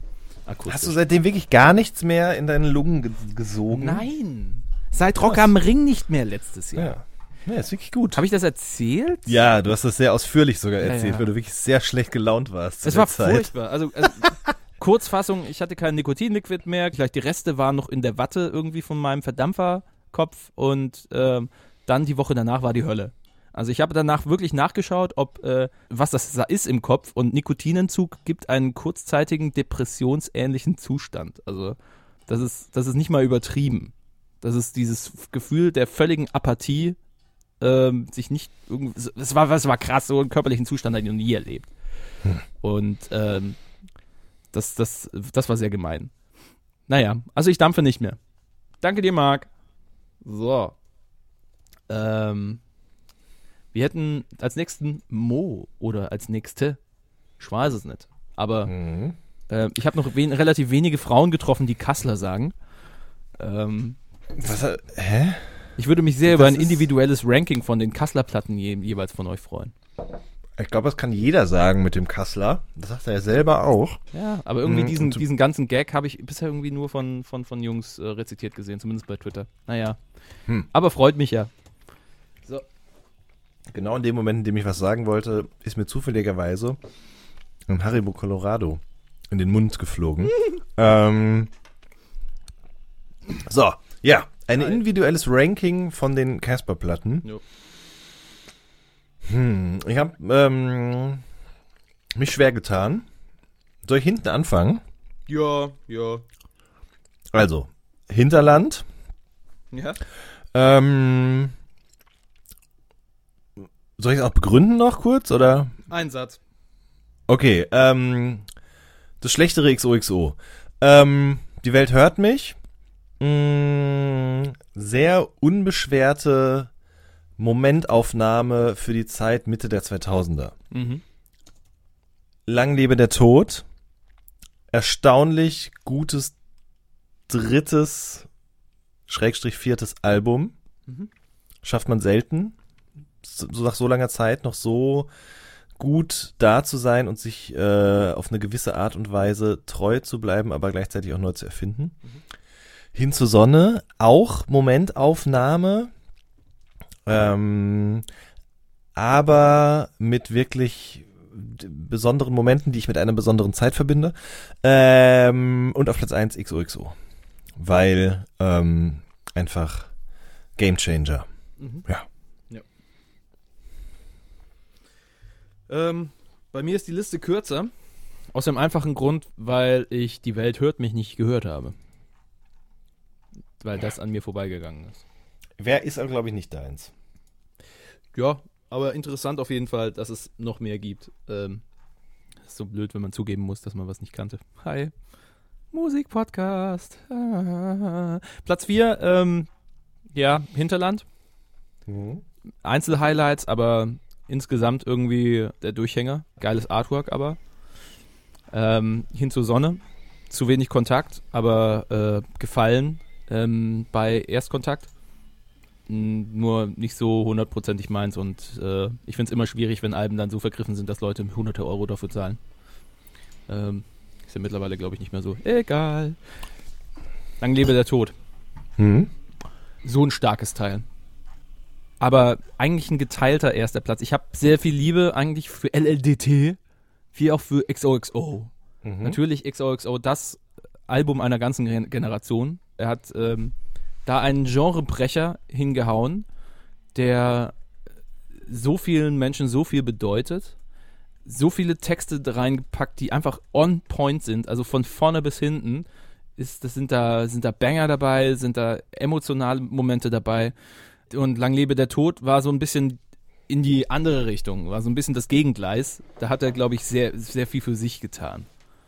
Auch wenn das sehr schwer gewesen ist. Und dem zuzuhören war auch auf eine Art und Weise sehr erleuchtend und sehr befreiend, weil da auch viel Kraft mit drin war. Und auch wenn es ihm sehr schwer gefallen ist und über ein Jahr lang er geschoben hat und durch viele Tiefen gegangen ist, dieses Album rausgebracht hat, ist es eine sehr große Leistung. So kam es zumindest auch rüber. Ja, schön. Gute Frage, danke Mo. Jo. Oh. So. Jan Ture, ja bitte? Ja, da ist einiges noch, ne? Holy da ist noch einiges, Kotaro. Ich würde vorschlagen, wir machen einfach daraus jetzt eine Fragefolge und besprechen in der nächsten Woche die Alben. Was hältst du davon? Ja, es ist so viel, Alter, wir haben so viele Platten noch rüber, ne? Ja, also ist es okay, wir aber können... viel Scheiße. Ja, also es war... Großartig. Ja, so wählen wir unsere Platten aus, so A Little Something. Alter Vater. Dir ist schon bewusst, dass der Dings unser Haupt-Selling-Point ist, ne? Das ist das Tellergericht. Ja, Mann. Ja, komm, wir können auch die Hälfte machen. Es ist, jetzt lass erstmal durch die Fragen durchgehen und dann gucken wir, wie viel Zeit. Weil wir sind leider wieder in so einem engen Zeitkorsett. Ich habe heute noch diverse Termine bei Steuer und Scheiße und du, also dieses Leben, dieses Live und du musst auch noch weiterarbeiten. Ja. Naja, aber egal. Wir machen das ja hier jetzt, wir haben euch ja gefragt und jetzt machen wir auch die Fragen. So. Jan Ture fragt, welches war das schönste Instrument? Jetzt kommt mir nicht mit Stimme, das ihr live gesehen, / gehört habt. Also bei mir war es James Blake, Den habe ich live gesehen im Berghain einmal und einmal in London, weil ich so ein International Dude bin. Mhm. Und das war wirklich stark beeindruckend, weil der nicht nur mit dem Klavier und mit dem E-Piano und verschiedenen Synthesizern gearbeitet hat, sondern eben auch mit einem Sampler, sich selber geloopt und so weiter und für Retrograde da so live auf der Bühne sozusagen das alles zusammengebastelt hat. Nice. Alles klar. Ja, James Blake habe ich bisher noch nicht live gesehen. Fand ich ein bisschen schade auch, weil diese Nummer mit als Kendrick-Support, das hätte ich, glaube ich, auch gerne gesehen, aber da bin ich ja eingesprungen für die Kollegen von Plan B. Schönstes Instrument. Bah. Ich bin vielleicht ein bisschen simpel, aber jedes Mal sehr, sehr angetan vom Klavierspiel von Chili Gonzales. Oh ja, das ist bestimmt auch gut. Das hab ich nämlich nicht gesehen, aber das kann ich mir gut vorstellen. Es spiegelt ein bisschen die die Spielphilosophie wieder, wie ich sie kennengelernt habe, als ich noch Klavier gelernt habe. Und ich habe es nicht gerne gemacht, aber ich habe es 12 Jahre gemacht und deswegen ist da so ein bisschen was hängen geblieben. Jeder einzelne Finger von Chili Gonzales Hand ist ein Hammer. Ist so ein kleiner Mini-Hammer. Und der schafft es, gleichzeitig Lieder zu spielen, ruhige Passagen, die seltsamerweise zur gleichen Zeit mechanisch klingen. Jeder Ton ist sehr bewusst angespielt, aber dabei sich immer noch so eine gewisse Gefühligkeit dabei verbreitet. Das ist irre, finde ich, wie der spielen kann. Mhm. Und da spiegelt sich halt viel wieder von dem, was meine Klavierlehrerin mir irgendwie beigebracht hat, dass man nicht mit einem gefühlt der halben Hand irgendwie auf den Tasten herumblökt, sondern dass dann jeder Finger quasi abgewinkelt ein kleiner Hammer ist, der runtergeht. Und dass man das eben modulieren muss, wie man anschlägt. Als hätte man einen Apfel unter der Hand liegen oder einen Tennisball. Ja. Das hat meine Lehrerin, meine Klavierlehrerin damals mal gesagt. Genau. Genau dieses Bild. Lustig. Am beeindruckendsten, was Instrumente angeht, fand ich natürlich Jack Garrett, was die letzten 2 Jahre angeht. Der ist zwar furchtbar gefloppt mit seinem Album, ich fand's ganz, ganz toll, aber irgendwie wollte ihn niemand hören. Das ist so ein Engländer, der auch ganz weirde Popmusik macht, auch viel, teilweise auch House- und Jersey-inspirierte Melodien genutzt hat. Und halt so eine Ein-Mann-Band ist. Der Typ spielt gleichzeitig Schlagzeug, dann auch noch Gitarre, Keys und singt dazu und ist einfach so ein Flummi. Der ist so hyperaktiv und lebt das musikalisch aus. Das war eine der unglaublichsten Live-Shows, die ich gesehen habe. Oh Mann. Mhm. Leider muss ich jetzt aber auch mit Stimme kommen, weil just beim BILA-Festival in Oslo, Louis Capaldi, der Typ ist Schotte, sieht aus wie so dein Kneipendude, den du irgendwie in der Vorstadt immer antriffst um 20.30 Uhr im Grog und der da sein 5. Bier zieht. So sieht der original aus. Und er redet auch so. Und also so, man hat ihm angesehen, dass er nicht wusste, was er auf dieser Bühne tun sollte. Es war ein bisschen wie Stand-up. So wegen, ja, keine Ahnung, was ich jetzt sagen soll. Ich habe ein Bier in der Hand. Hey, cheers. Gebt mal Applaus hier für ihn hier. Er macht die Musik. Das ist schön, dass ihr da seid, oder?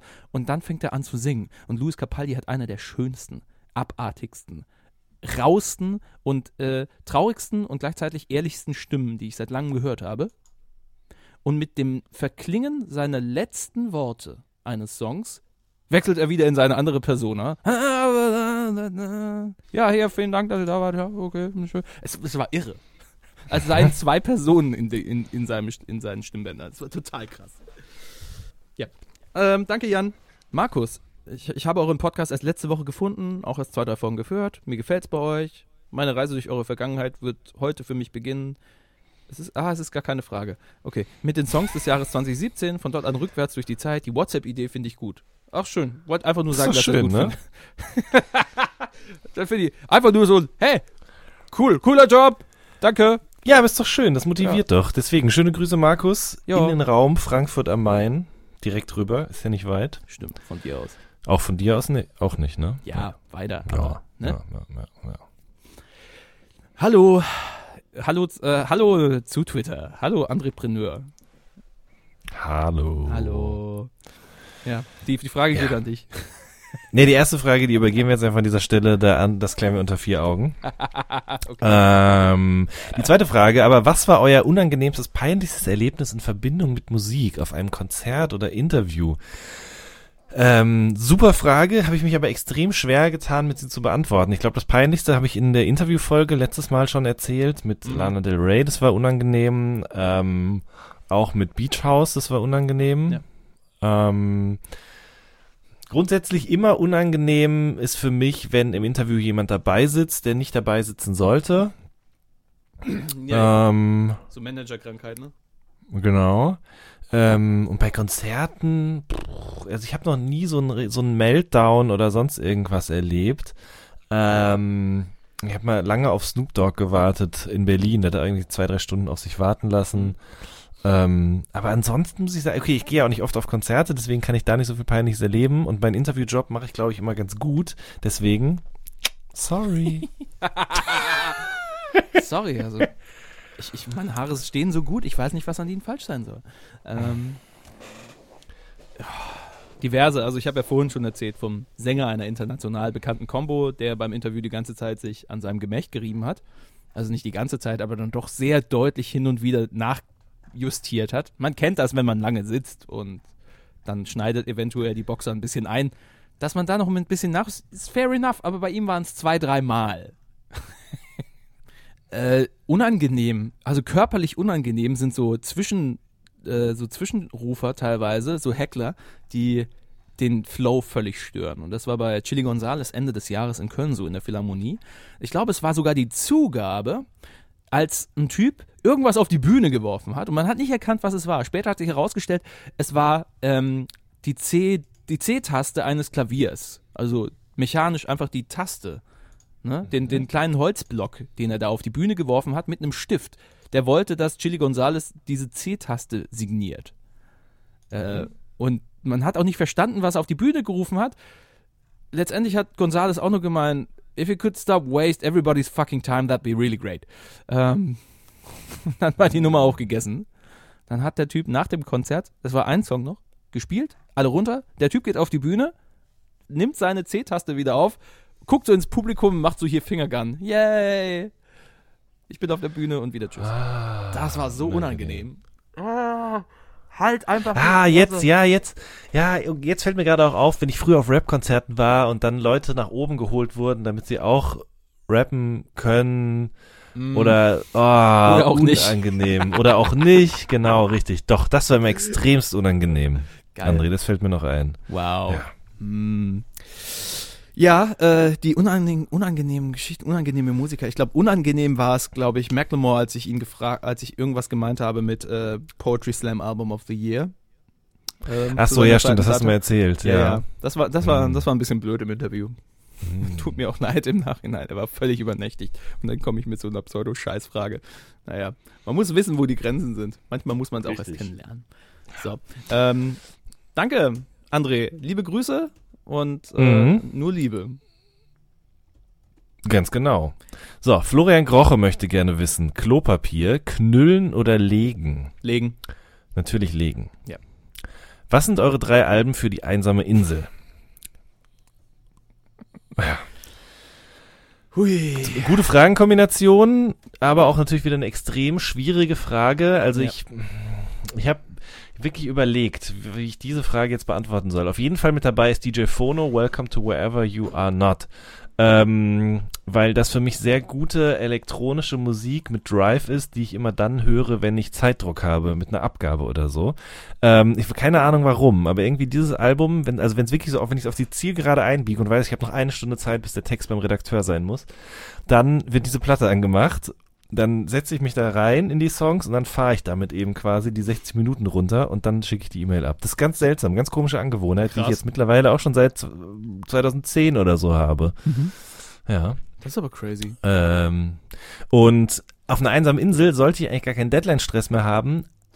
Fällt mir gerade auf.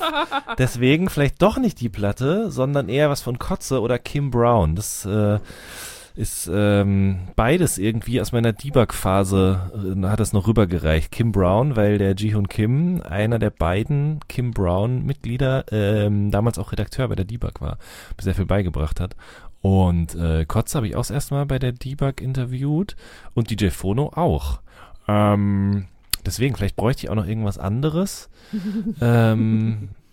vielleicht wirklich aus Nostalgiegründen doch auch die Fettes Brotplatte aus dem Toppitz in Geschmack, weil da alles drauf ist. Da ist Dendemann drauf, extrem gut damals schon, obwohl eigentlich noch überhaupt nicht bekannt. Ich meine, das war 95 oder 96. War das nach der arme Ritterzeit? Ja. Ich gehe nicht zum Arzt zum Beispiel. Und dann war aber auch Wildwechsel da drauf, dieser unglaublich gute Posse-Track, wo alle von Max Herre über Blumentopf bis zu Jan Delay, soweit ich weiß, auch drauf sind. Und okay, also Fettes Brot und dann irgendwas, was Elektronisches von Kim Brown, sage ich jetzt einfach mal. Eigentlich noch was Gitarriges. Vielleicht The Verve? The Verve oder Bon Iver? Irgendwie sowas vielleicht. Ja. Weißt du, was ich schwierig finde an der Rubrik Einsame Insel? Dass man nicht weiß, ob man die CD da abspielen kann. Manchmal möchte ich dich schütteln, aber dafür sind wir leider zu weit weg voneinander. Irgendwie liebe ich dich auch, Jan. Schüttel mich mental. Ach Gott. Das wäre genau Shake Me Mental. Das wäre ein guter Name für einen Techno-Track. Shake Me Mental. Ja. 1995 war das sicherlich so der Fall. Nun, ich finde es schwierig, den Gedanken zu haben, dass ich nur 3 Alben für immer hören kann, weil irgendwann werden die mir auf den Sack gehen. Und ich will nicht, dass meine liebsten Alben mir irgendwann auf den Sack gehen. Aber egal, hier sind 3 Alben, die ich auf jeden Fall auf eine einsame Insel mitnehmen würde. Es sind For Long Tomorrow von Toe, eine der schönsten Instrumentalplatten, die teilweise nicht mehr instrumental sind. So viel Melancholie, Herz und Liebe mit einer gewissen nur asiatischen Bands eigenen Melancholie reinbringt, weil einfach melodisch da ein ganz anderes Verständnis da ist. Und auch wenn man kein Japanisch versteht, wenn gesungen wird, man zumindest das Grundgefühl mitkriegt und diese Platte einen unfassbar gefangen nimmt. Ich nehme der Einfachheit halber jetzt wirklich A Song to Ruin von Million Dead, weil aus vorhin genannten Gründen. Und allein der Zeile im Song Smiling at Strangers on Trains in If I had known that you weren't so far away, I would have rode this train smiling. Das trifft einige Punkte in meinem Leben sehr, sehr gut. Muss man ein bisschen drauf rumkauen, aber bedeutet mir auf jeden Fall viel. Und entweder Fowls mit der zweiten Platte oder die erste, ich bin mir nicht mehr sicher. Nee, lass es die... Och Mann, ich hasse das. Ich sag einfach jetzt Biffy Clyro. Biffy Clyro? Ey, ich habe ja noch nie... Ja, okay, nee, sag du erstmal. Was denn? Mir ist mir gerade aufgefallen, dass ich noch nie in meinem Leben irgendeinen Biffy Clyro-Song gehört habe, aber immer an diese fucking Wurst denken muss, wenn ich diesen Bandnamen lese oder höre. Welche scheiß Wurst, Alter? Ja, Biffy halt! Ah. Alter, du bist vergiftet, um es mit Jan Delay anno 1970 zu sagen. Nehmen wir doch... Ich nehme gerne die Infinity Land von 2004, den 3. Album von Biffy Clyro.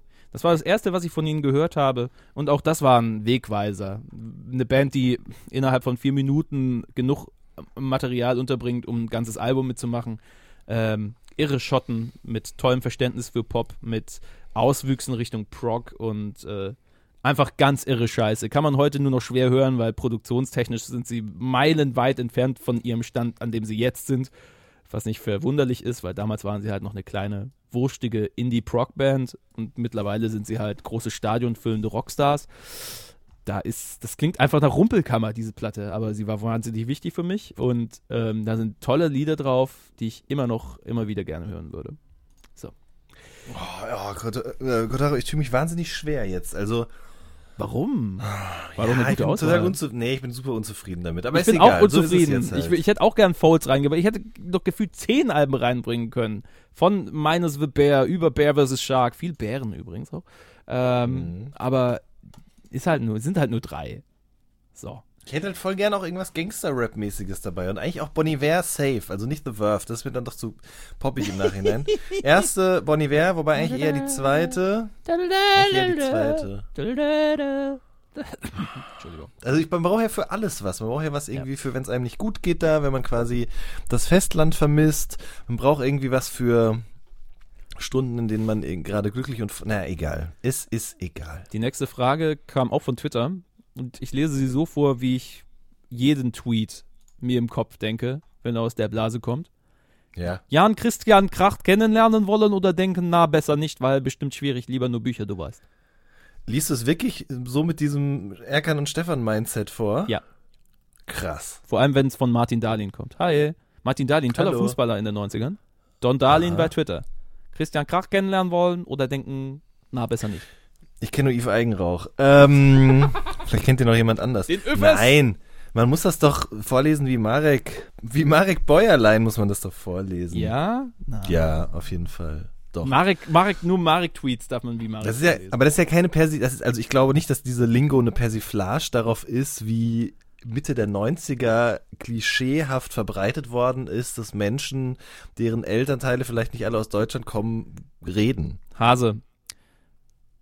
Ich bin im Kölschen Lingo für mich. Ach so.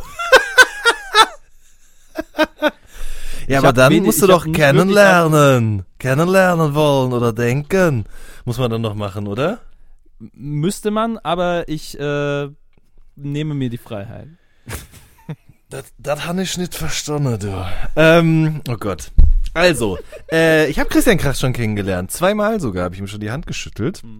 Einmal in Berlin nach einer Lesung und einmal in Frankfurt nach einer Lesung. Jetzt hier die blöde Zwischenfrage. Er gilt ja als schwierig. Ja, dafür habe ich aber zu wenig Gespräch mit ihm geführt. Also ich habe schon mal E-Mails mit ihm geschrieben, auf jeden Fall. Und ja, also das ist nicht einfach. Das ist jetzt nicht so, wie ich mit dir eine E-Mail schreiben würde oder auch mit Künstlern generell. Das ist schon also sehr kompliziert. Ich bin aber froh drum, weil der zweite Teil der Frage zielt ja darauf, bestimmt schwierig, lieber nur Bücher, du weißt. Ich weiß auf jeden Fall, was du meinst. Ich bin deswegen auch froh, dass dass ich ihn nie näher kennengelernt habe. Muss aber auch sagen, als er noch nicht Social-Media-mäßig so aktiv war, hat er mir noch besser gefallen. Also ich mochte sozusagen, mit was für einer Vehemenz und mit was für einer Stringenz er seine Rolle als Schriftsteller gespielt hat. Ganz anders als alle anderen. Und er tut es auch sicherlich auch immer noch, aber er hat eine Facebook-Seite und er hat eine Instagram-Seite, die auch öffentlich ist, auf der er dann eben auch Fotos von seinem Hund und so weiter postet. Und ja, das hat extrem viel Stil, aber ich frage mich, manchmal, zumindest meinem Empfinden nach, ist es so, dass diese Art von Inszenierung, die er da betreibt, irgendwie nicht mehr zu dem passt, was passiert ist, bevor er ein Bestseller-Autor geworden ist. Aber nichtsdestotrotz wahnsinnig guter Schriftsteller. Vielleicht ist Don Dahlin das anonyme Twitter-Alter-Ego von Christian Kracht. Könnte sein. Wer weiß. Ja. Nächste Frage von Travis Schrott. Was hält Jan Wehn von The Slump God? Es tut mir wahnsinnig leid, dass die Frage wurde ja schon mal gestellt an anderer Stelle und dann jetzt hier nochmal in den Ring geworfen. Ich kann sie aber immer noch nicht beantworten. Ich weiß nicht, wer The Slump God ist. Ich habe mir noch nie irgendwas von ihm angehört. Kann sein, dass ich irgendwas verpasse, aber ich komme mittlerweile in ein Alter, in dem ich nicht mehr das Bedürfnis habe, mir alles immer sofort zu Gemüte zu führen. Und das hat manchmal auch zur Folge, dass ich Dinge verpasse oder irgendwie vielleicht unterschätze oder unterschlage. Aber so ist das leider. Wir hatten letztes Jahr, meine ich, das Mixtape von Ski Mask The Slump God in der Show. Also bei uns in der Show bei Plan B. Ach so. Und ich weiß nicht mehr, wie es hieß. War es Drown in Designer? Jedenfalls war es ein sehr schönes. Also es hat sich sehr gut angehört, sehr organisch, sehr, sehr, sehr fluffig. Das war mein Eindruck von Ski Mask with Slump God. Aber du wurdest ja gefragt. Ja, deswegen. Ich kann leider überhaupt nichts zu sagen. Ja, aber gib dir das. Der macht schöne Sachen. Ja? Ja. Okay. Ja. Ich höre gerade wahnsinnig viel deutschen Rap aus den späten 90ern. Also Stieber Twins, Massive Töne, 1-2, Blumentopf, Azad, sowas. Natürlich aus völlig freien Stücken.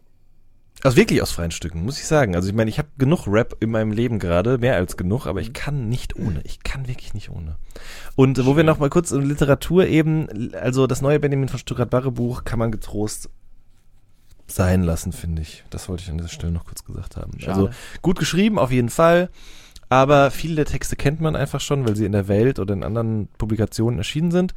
Ja, irgendwie besser. Vielleicht liegt es aber auch daran, dass ich gerade nicht durchlässig dafür bin. Weiß nicht genau. So ist das. So bleibt es. So. Ja, schön, liebe Freunde. Wir haben nicht mehr so viele Fragen, aber sind ja auch schon ein paar gewesen. Nun. Simon 666.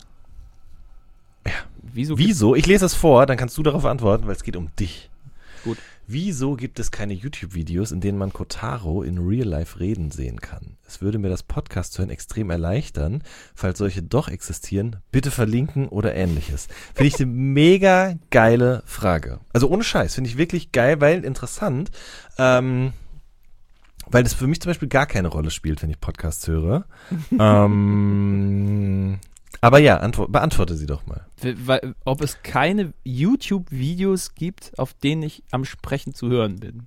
Nein, beim zu sehen bist. Zu sehen. Also ein Standardspruch, der auch nur im ansatzweise gut ankommt. Hast du schöne Augen. Hast du schöne Augen. Hast du schöne Augen. Genau. Oh, das ist ja schön simpel, aber kommt an, oder? Es gibt Videos, wo ich am Sprechen zu hören bin, aber halt zu sehen bist. Zu sehen bin auch noch. Ja. Ja, es gibt sie. Man muss nur danach suchen. Okay. Also sie sind nicht irgendwo in den Untiefen versteckt, sondern wenn man Kotaro Dürr bei YouTube eingibt, dann wird man da was finden. Nee, nicht unter Kotaro Dürr, sondern unter Kotta, weil das Ding lief ich nur unter Kotta. K-O-T-T-A. Ah, okay. Deswegen, aber es gibt auch so. Nee, gibt's nicht. Ich hab mal spaßeshalber nach Kotaro Dürr gesucht, weil das mache ich so selten, weil ich so uneitel bin. Tatsächlich gibt es genug Videos aus der Zeit noch. Es gibt auch noch das Jungfrauenvideo. Da habe ich aber relativ wenig gelabert. Sondern? Also, mehr Jungfrauenvideo. Da hatte ich eine Flosse an und bin in Karlsruhe durch ein Schwimmbad geflogen. Ach, ja. Und das EM-Orakel gab es auch, aber da habe ich nicht geredet, da habe ich mir nur eine Sahnetorte in die Fresse geworfen. Es war eine wilde Zeit. Ja, es war eine wilde Zeit. Also, lieber Simon, es gibt sie. Du musst nur danach suchen. Oder wir verlinken vielleicht auch eins davon unten unterm Post. Oh Gott. Ja, wir finden was. Es gibt wirklich noch viel Schund. Ach du Scheiße. Ja, also in der Morningshow-Zeit sind viele Sachen entstanden, von denen ich mir immer noch nicht so ganz sicher bin, ob ich drauf stolz sein soll oder nicht. Auf jeden Fall. Ja, da sind sie. Es gibt sie. Wir verlinken was. Danke, Simon. Hi Pia. Hallo. Pia war die einzige, die uns eine Facebook-Frage gestellt hat. Ja. Kann man so ehrlich sein? Facebook es geht abwärts, nur noch die wenigsten nutzen es und man merkt es der Frage runter. Nein. Richtig. Immer wieder heiß diskutiert in ihrem Freundeskreis, fragt Pia, zurzeit glaube ich wohnhaft in Brasilien, was war's? Wie nennt ihr das letzte Stück vom Brot? Kant, Knust, Krust. Keins von den dreien, ich sag Eckstück. Ah, ich sag Knifte. Knifte sagt man also. Die Knifte, das finde ich gut. Ja. Kann man auch zu einem Messer sagen, Knifte wohl im Pott, aber ja. Bei uns heißt das Endstück vom Brot auf jeden Fall. Ach, guck, ich habe jetzt Endstück auch gesagt, ne? Und du sagst wie? Ja, das Endstück. Okay, nee, ich würd immer Knifte sagen, auf jeden Fall. Wie nennt man bei euch das Ding, was beim Apfel übrig bleibt? Der Apfelputz. Der Apfelputz, okay. Nee, bei uns ist es Apfelkrotze. Ja. Aber das ist auch schwierig zu beantworten, weil, oder ich kann das nicht genau erklären, wo das herkommt, weil meine Eltern kommen ja aus dem Siegerland, ich bin in Hagen, also im Sauerland-Ruhrgebiet geboren. Wohne jetzt mit meiner Frau in Baden-Württemberg. Das, ich weiß auch nicht. Mittlerweile ist das ein ganz wild durchmischter Überregiolekt, den ich spreche. Regiolekt, auch geiles Wort. Mhm. Hey, hey, hey, hey. Next. Ja, dann eine Frage zu 2005. Was war weniger ätzend, Tokyo Hotel oder As 5? Und ich muss sagen, ich fand beides eigentlich nicht so ätzend. Ich habe nie so großen Hass verspürt, weder für Tokyo Hotel noch für As 5. Ganz klar As 5. Ja? Okay. Nö, ganz klar As 5, weniger ätzend, weil da die Filter schon drin waren, für Boybands konnte man gediegen ignorieren. Tokyo Hotel haben Rockmusik angefasst. Ja. Und damals war das Abstraktionsvermögen einfach noch nicht da, zu sagen, ja, sie machen eine sehr poppige Version dessen, was du liebst. Sie sind quasi bloß 20 Jahre jünger und mit mehr Haargel. Das war einfach noch nicht möglich, da zu abstrahieren. Da war einfach nur, Tokyo Hotel ist der Feind. Deswegen Tokyo Hotel, ganz klar. Okay. Dass die durchhalten bis heute und ihr Ding durchziehen, finde ich äußerst respektabel. Ist nicht meine Musik, aber ich finde es sehr respektabel. Ja, doch, ich finde aber die neue Platte gut, muss ich wirklich sagen. Ja, hast du auch schon gemeint, ne? Letztes Jahr kam die raus, die war nicht schlecht. Ja. Mich hat es nicht gestört. Ich fand auch Tic-Tac-Toe irgendwie, ja, ich habe schon gecheckt, dass die Rap machen, aber nicht Rap sind oder Rap anfassen, wie du es gerade genannt hast. Das hat mich nicht gestört. Ich fand auch tatsächlich The Boys zum Beispiel cool, obwohl das irgendwie auch klar war, dass das irgendwie gecasteter Pop-Rap ist oder so. Mich hat das nie gestört. Ich habe keinen Song von The Boys noch im Kopf, ne? Nur ihren Extra-Track auf einer Bravo-Hits. Ich glaube, es waren so eine Jahres-Bravo-Hits, wo sie dann so einen Aufsage gemacht haben. Hi, wir sind The Boys! Und dann haben sie alle nacheinander ihre Namen gesagt und man hat jetzt schon wieder vergessen, wie sie hießen. Nein, hat man nicht. Adel Tawil war dabei. Oh Gott, stimmt ja. Ja. Oh Gott, natürlich. Tarek war dabei, der später von Bushido gesigned wurde für einen Song Tarek oder ein Album. Nein. Und dann, also 2 weiß ich nicht mehr, aber der 3., von dem mir noch einfällt, ist, glaube ich, jetzt der Mann von Sarah Connor, wenn mich nicht alles täuscht. Und kleiner Fun-Fact nochmal, eben Bezug nehmen auf eine Frage weiter oben. Joe Riller, seines Zeichens eine Hälfte von Haudegen, kennt man vielleicht, die so Ostler Werte Rock mit Singer-Songwriter-Einflüssen, Singer-Songer, ja, wer kennt's nicht, machen. Der war damals Ghostwriter für The Boys in Mitte der 90er. Das ist so Ghostwriter. Ist das die Zeitspanne, in der man dann anfangen kann zu erzählen, wer hier für wen Ghostwriter gemacht hat? Das hat er selber mal öffentlich gesagt in einem Buch, was ich gelesen habe. Deswegen ist es, glaube ich, legitim. Sehr gespannt, was passiert in 15 Jahren. Ja. So, und dann die letzte Frage noch. Von Pia auch. Wenn ihr auswandern müsstet, wohin? Japan. Punkt. Wie aus der Pistole geschossen. Ich war ja noch nie da. Ich würde voll gerne hin. Nächstes Jahr habe ich mit meiner Frau beschlossen, Japan? Dass wir das vielleicht machen. Ja.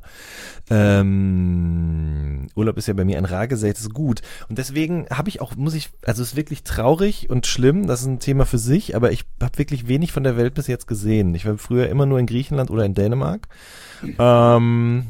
Klar bin ich auch mal so für einen Städtetrip irgendwie, weiß ich nicht. Jetzt zuletzt war ich auf dem Junggesellenabschied in Schottland. Ist wirklich schwierig. Einerseits denke ich so, irgendwo in Bergen, in Alpen fände ich cool. Egal ob Schweiz, Österreich oder Deutschland. Aber, Ich dachte gerade nur, weil Bergen war ich irgendwie auch jetzt in Norwegen. Ja, eben. Skandinavien könnte ich mir auch wahnsinnig gut vorstellen. Allerdings war ich da auch seitdem ich 14 bin nicht mehr. Es fällt mir wirklich wahnsinnig schwer. Ich kann mich da leider, also ich finde die Frage super, aber habe da leider nicht so eine schmissige Antwort drauf oder so eine spontane, schnelle wie du mit Japan. Ich glaube, Japan finde ich auch super. Ich weiß es nicht. Ich weiß wirklich nicht. Einerseits mag ich das schon, so auf so eine Weite zu schauen, also eben Meer direkt um die Ecke zu haben. Dann liebe ich gleichzeitig aber auch Bergpanoramen und die klare Luft und diese Einsamkeit, die dort herrscht. Gleichzeitig, vorgestern bin ich hier nach Berlin reingefahren und da fährt man ja durch diese brandenburgische Einöde, die ich landschaftlich auch sehr reizvoll finde, muss ich sagen. Aber menschlich nicht. Und deswegen da auf jeden Fall nicht hin. Ich muss sagen, jetzt wo ich hier gerade wohne, da gefällt es mir eigentlich schon ziemlich gut. Ist auch ein schönes Eck. Ja. Meine Güte. Pia schreibt von Martinique, Erasmus-Semester. Und sie hat dort Musik für sich entdeckt. Also sie war auf einer Vorlesung, die hieß La Musique Populaire en Jamaïque oder Jamaïque? Auf jeden Fall Jamaika. Du Reggae et du Dancehall. Also sie hat Reggae und Dancehall für sich entdeckt und hat sich gefragt, warum das in Deutschland nicht passiert ist. Bin ich einfach an der Szene vorbei oder könnt ihr sagen, warum Künstler wie Ninja Man, Vibes Cartel, Wailers oder Lati J es nie in meinen Musikhorizont geschafft haben? Nun, gute Frage, weil die Szene ist ja vorhanden in Deutschland. Zumindest in kleinen Phasen. Ich kann da ehrlich gesagt auch nicht so viel zu sagen. Eine Vermutung meinerseits ist aber auch tatsächlich, dass Leute wie Vibes Cartel natürlich extrem homophob sind und solchen Menschen im besten Fall kein großes Forum geboten werden sollte. Das ist aber wahrscheinlich auch nur ein Teil der Erklärung. Ich stecke da auch zu wenig drin. Ich meine, durch meine Hip-Hop-Vorliebe oder Rap-Vorliebe habe ich immer wieder Reggae gestriffen. Mhm. Mich hat es aber auch nie interessiert. Also ich meine, ich habe das schon durch Gentleman auf jeden Fall kennengelernt. Dann auch direkt gedacht, ich brauche jetzt Bob Marley-CDs. Und dann gab es mal damals noch bei Kaufland oder so eine Dreierbox. Natürlich eine CD gelb, eine grün, eine rot. Aber das hat mich irgendwie nie groß interessiert. Ich tapp da sehr im Dunkeln. Nur dieses homophoben Ding, so das ist auf jeden Fall meiner Meinung nach eine Erklärung. Ich find's ganz witzig, so musiktheoretisch oder strömungstheoretisch mal zu gucken, wie man eben auf Sachen, wie größere Massen an Leuten irgendwie auf was aufmerksam werden. Das natürlich hat auch mit gewissen Szenen zu tun. Da wird sich natürlich so ein Ronny Trettmann 2006 ja schon aus dem Grund dazu entschieden haben, so eine Parodie drauf zu machen auf deutschen Reggae, weil es den schon gab zu der Stelle und er es einfach sich angeboten hat, eine Wahnsinnsparodie drauf zu machen. Findet er immer noch lustig übrigens, hat er im Interview bei uns erzählt. Mhm. Und übrigens aber auch gar nicht neu, ne? Also wirklich gar nicht neu, habe ich aber auch jetzt erst neulich erfahren. Und zwar gab es mal in Köln, die Root Poets, ihres Zeichens später als STF bekannt geworden, zumindest in Kölner Kreisen. Und einer von denen hieß Chicken George und der hat damals auch schon kölsche Patois-Musik gemacht mit Reggae-Einflüssen. Ja. Geh weg. Es war die Zeit. Ja. Du, in Köln ist es immer noch die Zeit. Hoffentlich nicht. Nee, aber das ist schon ein witziges Ding, wenn man sich das mal so, weil warum du jetzt, Pia, nicht drauf gekommen bist, können wir dir natürlich auch nicht beantworten, aber es steckt schon eine gewisse Hintergrundfrage mit rein. Wann kommen Strömungen auf? Wann wird der Mainstream aufmerksam auf Sachen? Wie kommen Substile durch einzelne Artists in die Aufmerksamkeit, gerade durch so einen Typen wie Gentleman, ne? Mhm. Ja, wie du ja schon gemeint hast. Wie werden dann Leute dadurch irgendwie drauf aufmerksam? Das ist alles, das lässt sich groß beantworten. Ja, ich glaube, Jan Delay hat natürlich da auch irgendwie mit zu beigetragen, ja, sozusagen, indem er diesen Vorboten irgendwie irgendwo irgendwann dieses Cover eben vorgeschickt hat. Ja, wobei der auch davor immer schon so Einflüsse dazu. Die Flame hat sicherlich auch ein bisschen den Vibe mit reingebracht von Frankfurt aus und dann in Hamburg eben. Ja. Ja. Interessant. Ich weiß auch nicht. Ja. Also das lässt sich dann herleiten. Aber schön, wenn es dir gefällt. Das ist mal immer so, schön. Um es allgemein zu sagen, wenn du was gefunden hast, ich meine, dazu ist ja Erasmus auch da. Bei mir war es umgekehrt. Ich habe Musik schon geil gefunden und wollte deswegen nach England. Du bist nach Martinique und hast dort Musik für dich entdeckt. Das wird dir bleiben.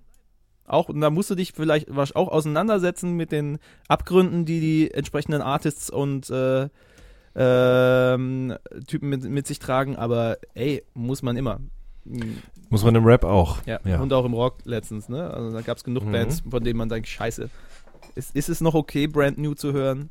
Kann ich Brand New jetzt noch völlig abseits dessen hören, abseits des Bewusstseins, dass er zugegeben hat, dass er Frauen geschlagen hat? Schwierig. Aber das muss man mit sich selber ausmachen. Wünsche dir jetzt schon viel Spaß mit. Richtig, richtig nice. Aber vielen Dank, Pia, für deine wirklich ausführliche und guten Fragen. Auf jeden Fall. Schöne Grüße. Besonders für die Brotfrage. Hat mich sehr mitgenommen. Ja, ich habe jetzt richtig Bock auf Sauerteigbrot. Instagram. Ja, so ein frisches mit so einer ganz... Oh, das war ja so ein Ding, was wir in England wahnsinnig vermisst haben. Und weswegen Weihnachtsmärkte immer ein großes Highlight für die deutschen Austauschstudis waren. Weil es gibt ja deutsche Weihnachtsmärkte, ne, in England. Ach, okay. Und da gab es dann auch als einzige Quelle Sauerteigbrot. Dann sind wir wie so ausgezehrte Kinder nach Hause und haben dann in das gute Roggenmisch reingebissen. Ofenfrisch, daumendick. Ofenfrisch, Roggenmisch. So. Hast du das gerade ausgedacht? So bin ich. Heftig. Ich bin ein Entertainer, Jan. Jetzt habe ich richtig Bock auf Abendbrot. Ich liebe ja Abendbrot, ne? So richtig. So also mit Wurst, mit Käse, vielleicht auch noch ein gekochtes Ei dazu. Wollen wir nicht einfach mal ein richtig gutes Feschbrot zusammen machen? Ja, das finde ich eine gute Idee. Das große A Little Something Feschbrot. Geil. Das machen wir mal. Jenny, es sind noch 2 Fragen über. von Insta. Da wären zum einen, ja gut, Astra-Mädchen, die Frage haben wir schon. Wobei, das ist ja, wenn ihr nur noch ein Album hören könntet, welches wäre das? Jetzt ist das wäre noch schlimmer als die Inselfrage, weil quasi die 3 Alben nur noch auf 1 runtergedampft werden müssten. Ja. Also, wobei die Frage ja nicht wirklich klar macht, ist gemeint nur noch für immer das eine Album oder ein letztes Album und danach, keine Ahnung, werden uns die Ohren abgeschnitten oder wir nibbeln ab, keine Ahnung, das Hospiz-Album, welches wäre es? Keine Ahnung. Oh, schwierig. Ich weiß wirklich nicht. Vielleicht was Schönes. Was mit Spaß? Mhm. Einmal noch mal ein letztes Mal so richtig viel Spaß haben. Aber womit? Was höre ich denn immer und immer wieder und habe da immer wieder Spaß dran? Vielleicht weg von den Alben, die so sehr gefühlig oder melancholisch sind, weil das hängt ja, bleibt ja auch sehr gerne hängen. Mhm. Vielleicht das erste Mixtape von Snagger und Pillard, das war lustig. Ja. Aha. Also Punchline-Rap aus dem Ruhrgebiet. Aber will ich das letzte, das wäre auf gar keinen Fall, will ich das als letztes hören. Nein, ich gehe raus mit Bon Iver. Bon Iver? Ja. Weil du lustige Alben gesagt hast, war ich sofort bei dem Leak-Album von Urlaub fürs Gehirn. Die geleakte Version. Fun Fact, habe ich noch nie gehört. Also ich weiß, dass es das gibt, aber ich habe es nie gehört. Du lässt dir die Arschhaare wachsen, ich lasse mir die Arschhaare wachsen. Also es aha. Perverser Kindergärtner, wer will mit mir Sex? In diesem Sinne. Schwieriges Album, aber hochgradig amüsant. Ich will nicht wissen, wie die das zusammengebaut haben. Eigentlich will ich es wissen. Das war so dumm einfach. Das war so viel dumme Scheiße auf einer Platte und so lustig. Beste KIZ-Platte. Nein. Oh Mann! Ich weiß es nicht. Lass es Dings sein. Allein wegen einiger wichtiger Songs. Mogwai. Mhm. Mogwai, da wäre ich okay mit Mr. Beast von 2005. Okay. Weil da schon allein Friend of the Night drauf ist. Und viel schöner können einem die Lichter nicht ausgehen. Boom. So. Und Jens Schulze, danke Astra-Mädchen erstmal. Für die sehr, für die Dings, die diebe Frage um 13.09 Uhr. Das klingt alles so ironisch, ich meine das ernst. Jens Schulze, wie seid ihr zu euren Berufen gekommen? Lass doch erstmal das beantworten. Wenn wir das nicht schon sogar mal gemacht haben, aber. Weiß ich gar nicht mehr genau. Nee, jetzt weiß ich wieder, wie ich so. Ich war letztens beim werten Daniel Dünnchen in seinem Podcast in Blinken Lights. Du warst ja auch da. Genau. 2 Folgen vor mir sogar schon. Und ich meine, er hatte ja auch Fragen gestellt, wie du quasi zu seinem Job gekommen bist und so. Und deswegen dachte ich, wir hätten darüber schon gesprochen hier. Haben wir aber nicht. Relativ simpel. Soll ich erst? Ja. Bock. Hart Bock. Ich wollte Radio machen. Schlichtweg. Wir hatten ein Schulradio bei uns und das hat so einen Wunsch nochmal weiter beflügelt. Ich habe davor aber einen Workshop gemacht von dem Radiosender Das Ding, wo ich später auch gearbeitet habe. Klasse-Ding-Workshop nannte sich das. Sind wir im Rote-Bühl-Platz, im Rote-Bühl-Zentrum in Stuttgart rumgehockt und haben Radiobeiträge gemacht. Und das war so geil. Ich wusste bis dahin nicht, was ich machen wollte. Dann wusste ich, was ich machen wollte, nämlich Radio. Und habe mich dann hochgeschlängelt, die ganze Rutsche. Also ich bin guter Parteisoldat. Ich habe von Anfang an Flyer verteilt, in der Fußgängerzone und quasi das Äquivalent dessen gemacht, nämlich Bogi-Praktikum bei das Ding erst und dann habe ich Hospitanz gemacht. Und neben dem Studium halt, als sie gesagt haben, ja, du bist ganz okay, mach mal, in der Musikredaktion mitgearbeitet, war da hauptsächlich halt der Trottel für die Promi-News und habe Sachen verkündet wie Pete Doherty in Zeiten, wo Rockstars noch in den Schlagzeilen waren. Pete Doherty hat irgendwo in einem Zoo einen Joint mit einem Pinguin geteilt. True Story, ist wirklich passiert. Es gibt Fotos, es ist so geil. Geil. Das war immer noch meine Lieblings-Stabler-Meldung. Musik-Reviews damals aber auch schon gemacht, Platten-Reviews. Es gibt sie auch noch auf dasding.de teilweise. Oder vielleicht auch nicht mehr, hoffentlich nicht mehr. Und letztendlich ist es dazu gekommen. Ich hatte Bock, ich wollte das machen, um die Frage jetzt mal hier abzuschließen an meiner Stelle. Mhm. Das mit dem Pinguin stimmt tatsächlich. Lebt Pete Doherty eigentlich noch? Ja, ich weiß nicht, ob mittlerweile gesund. Aber er lebt. Okay. Er hat auf jeden Fall ein schönes Album gemacht letztes Jahr. Hamburg Sessions, oder wie es hieß.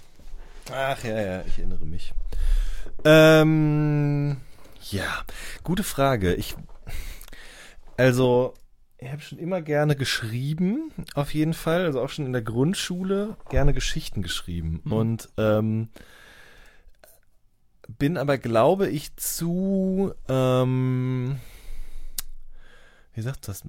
zu sicherheitsbewusst von meinen Eltern erzogen worden, als dass ich direkt dieser schriftstellerischen Leidenschaft sozusagen blind gefolgt wäre. Also ich glaube, meinen Eltern war das irgendwie schon klar, dass man mit Schriftstellerei nicht so viel Geld verdienen kann und deswegen muss der Junge was Vernünftiges machen.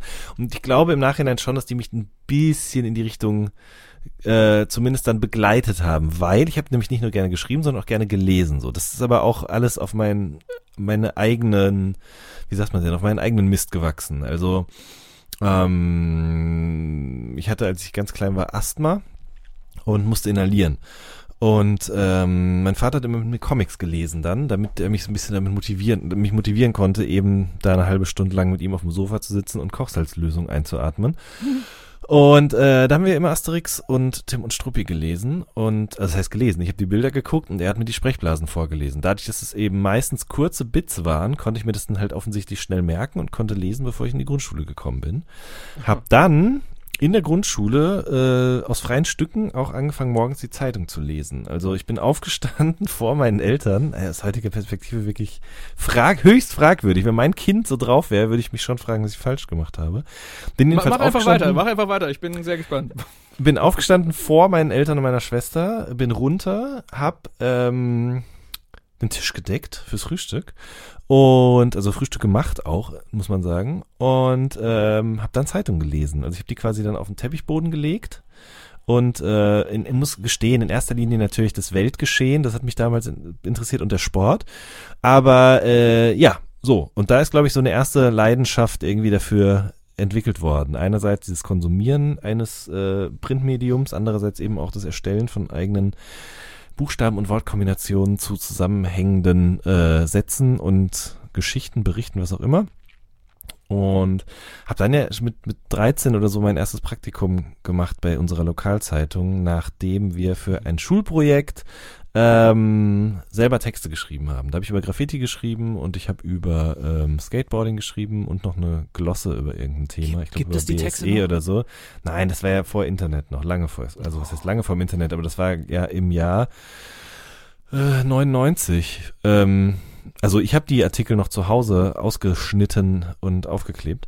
Genau, habe das geschrieben und der Chef von der Zeitung fand es gut und hat gefragt, ob ich Lust hätte, ein Praktikum zu machen. Und dann habe ich eben Praktikum gemacht, 2 Wochen lang in Herbstferien. Und am Ende des Praktikums hat er mich gefragt, ob ich Lust hätte, eben zu schreiben für die Westfalenpost. Und das habe ich dann gemacht von da an. Also ich habe mit 14 quasi angefangen oder mit 13,5 jedes Wochenende auf 4 bis 10 Termine zu gehen, Freitag, Samstag, Sonntag und danach eben zu schreiben und das heißt eben auch in entscheidenden Phasen meines Lebens abends nicht so viel wegzugehen oder so, weil ich eben gearbeitet habe, aber und es war gut verdientes Geld, also es war schon auch Arbeit, aber es hat eben immer viel Spaß gemacht und aber irgendwann kam eben dann mein Interesse für die Musik noch mehr durch, als nur fürs Geld verdienen so. Ich habe mich halt eben für Musik wirklich interessiert und wollte, glaube ich, gerne Zusammenhänge herstellen, habe gemerkt, ich habe ein Faible für Dinge, für die andere Leute sich auch interessieren, aber sie selbst nicht die Lust haben, sich irgendwie reinzuknien. So, ne? Also Stichwort Recherche, Archivierung und so weiter und so fort. Und ich glaube, darüber ist dann nochmal eine neue Leidenschaft irgendwie entwickelt worden, über die ich dann eben angefangen habe zu versuchen, irgendwie richtig in den Journalismus, insbesondere in den Musikjournalismus reinzukommen. Und das hat funktioniert. Also am Anfang natürlich nicht. Ich habe erstmal auf meiner eigenen Homepage Texte geschrieben Und dann irgendwann durch mehrere verschiedene Zufälle bin ich halt in die richtigen Leute geraten, die mich wiederum bei anderen Leuten empfohlen haben. Dann habe ich erstmal ein Praktikum gemacht und durfte dann eben da auch als freier Mitarbeiter weiterschreiben. Im Grunde das gleiche Prinzip nochmal, nur eben in der großen, weiten Welt und in Berlin. Ja, und so ist das irgendwie gekommen. Weiß auch nicht. Überall arbeitet es gleich. Ja. Ja. Jo. Also ein grundsätzliches Interesse an Schreiben und Texten und Ausdruck aufgehangen an einem bestimmten Thema ist ja das. Ja. Und das muss man vielleicht noch kurz sagen, weil dasselbe, also bei dir ist ja was anderes mit dem Sprechen, das und Radio machen, das war ja von Anfang an irgendwie da. Mhm. Das hatte ich ja nie. Also ich habe immer nur Texte produziert. Ich habe nie Video-Interviews gemacht oder irgendwie Radiosachen. Ich war auch mal bei 1Live als Praktikant vor langer Zeit, da warst du aber ja noch nicht da. Ja. Und das war nie irgendwie ein Ziel und Ambition von mir, aber seitdem ich es mache, hier oder auch eben bei All Good, ich glaube, es ist auch wegen der Zeit, in der wir uns bewegen, also man ist irgendwie schneller zugänglich für Leute, die das hören oder schneller erreichbar, die einem E-Mails schreiben, bei Twitter schreiben und so weiter und so fort, aber das Feedback, was ich auf diese beiden Podcasts bekomme, habe ich nicht erwartet, aber es hat mich total umgehauen und total motiviert, weil es offensichtlich Menschen gibt, denen das gefällt, was man hier ins Mikrofon stammelt. Und das ist wahnsinnig schön. Und ich muss sagen, ich mache es auch viel dafür einfach, weil ich weiß, dass es Leuten gefällt. Und ich ihnen gerne dabei helfen möchte, ihr Leben ein bisschen schöner zu machen. Das ist der Antrieb. Ja, das ist er. Ja. Bock, anderen Leuten auch ein bisschen eine Freude zu bereiten. Ja. Und sich selbst. Richtig. Entertainment ist die Kunst, sich selbst zu unterhalten, um andere zu unterhalten. Allein für dieses Ding möchte ich Chili Gonzales heiraten. Für den Spruch. Stark. Ja. Und weil wir das natürlich verinnerlicht, aufgenommen, gefressen, verdaut und es in unseren, ich weiß auch nicht, also ich merke jetzt doch, dass ich ein bisschen durch bin, aber dieser Podcast hat natürlich einen essentiellen Bestandteil neben dem Beantworten von Fragen und dem Fachsimpeln über diese oder jene Strömung und Phänomene, nämlich das Tellergericht. Jetzt ist aber natürlich die Sache, es ist 13:19 Uhr, Alter, wir werden kaum richtig durchkommen. Wir sind schon über 2 Stunden. Ja. Heißt? Sollen wir noch, Jan Schulze hatte noch eine Frage.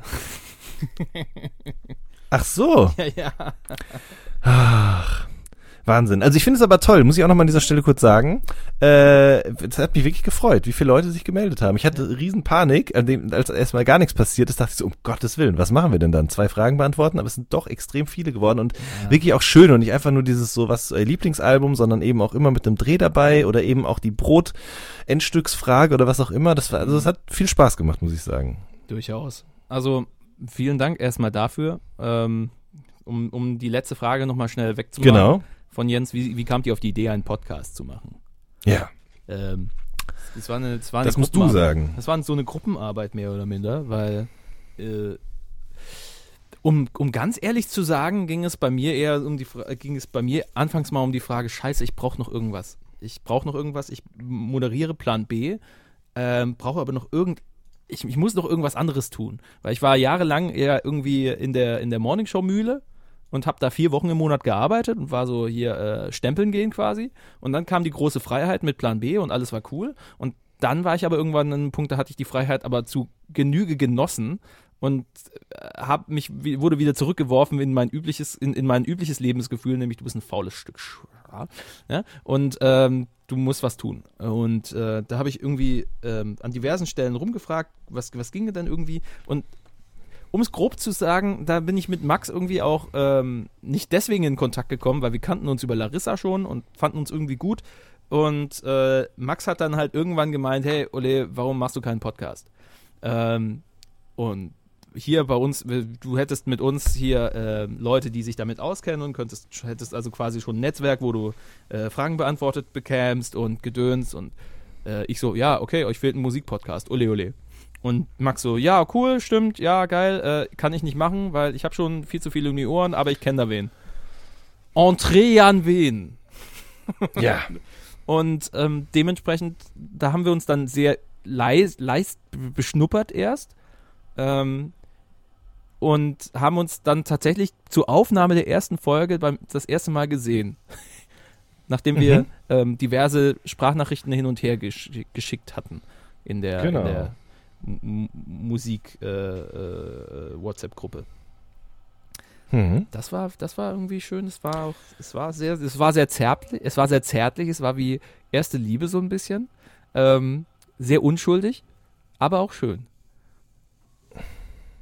Es war ganz toll, auf jeden Fall, weil ich habe das ja an anderer Stelle schon mal erzählt, ich hatte riesengroße Angst vor dir und deinem unglaublichen Wissen und deiner sehr starken Präsenz durch die Stimme alleine schon. Also ich meine es wirklich ernst, ich war wirklich eingeschüchtert und habe wirklich gezweifelt, ob ich das kann, also ob ich neben dir da bestehen kann,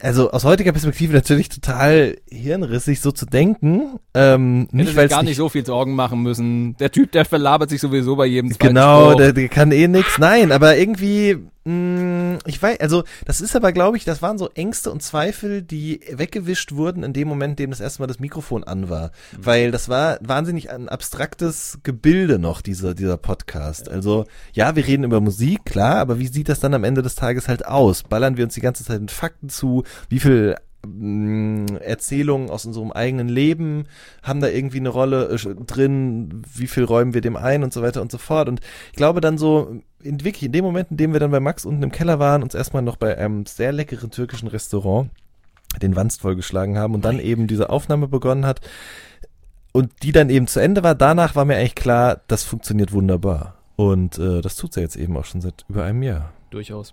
Ja, also das sei hiermit die Antwort, Jens. Das war ein wahnsinnig geiles türkisches Restaurant, ne? In Rottgau. Ja. Der war Killer. Das war echt gut. Meine Güte. Auf jeden Fall. Oh, jetzt habe ich Bock auf türkisches Restaurant. Oh.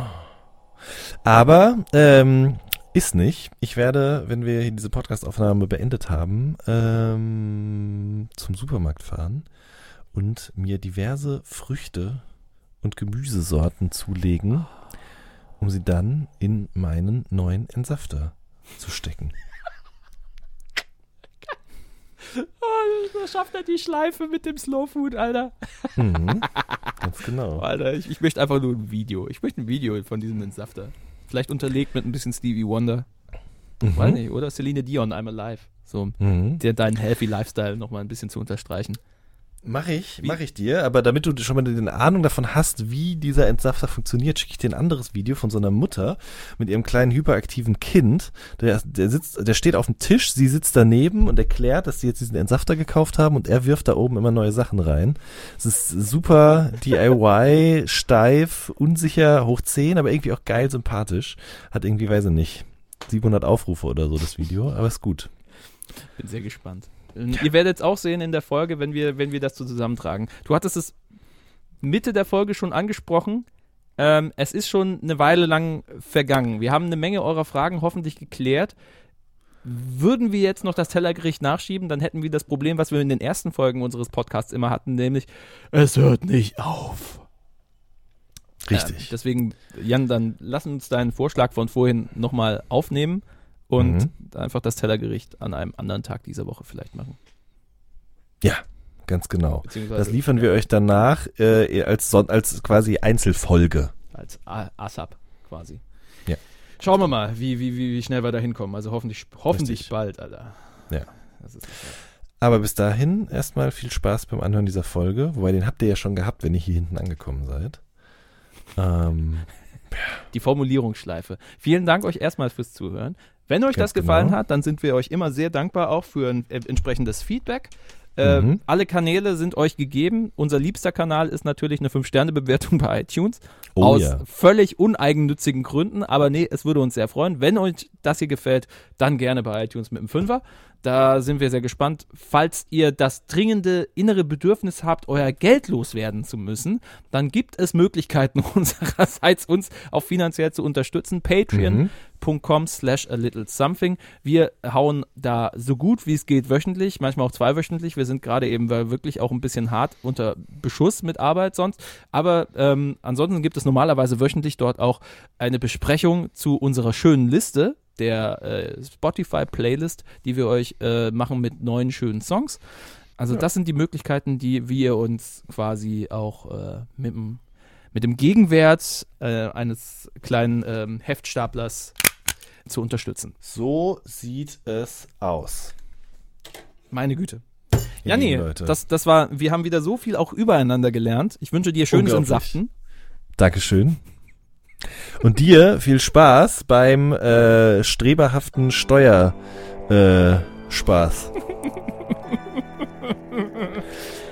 Schönen Tag euch. Tschüss. And it goes a little something like this.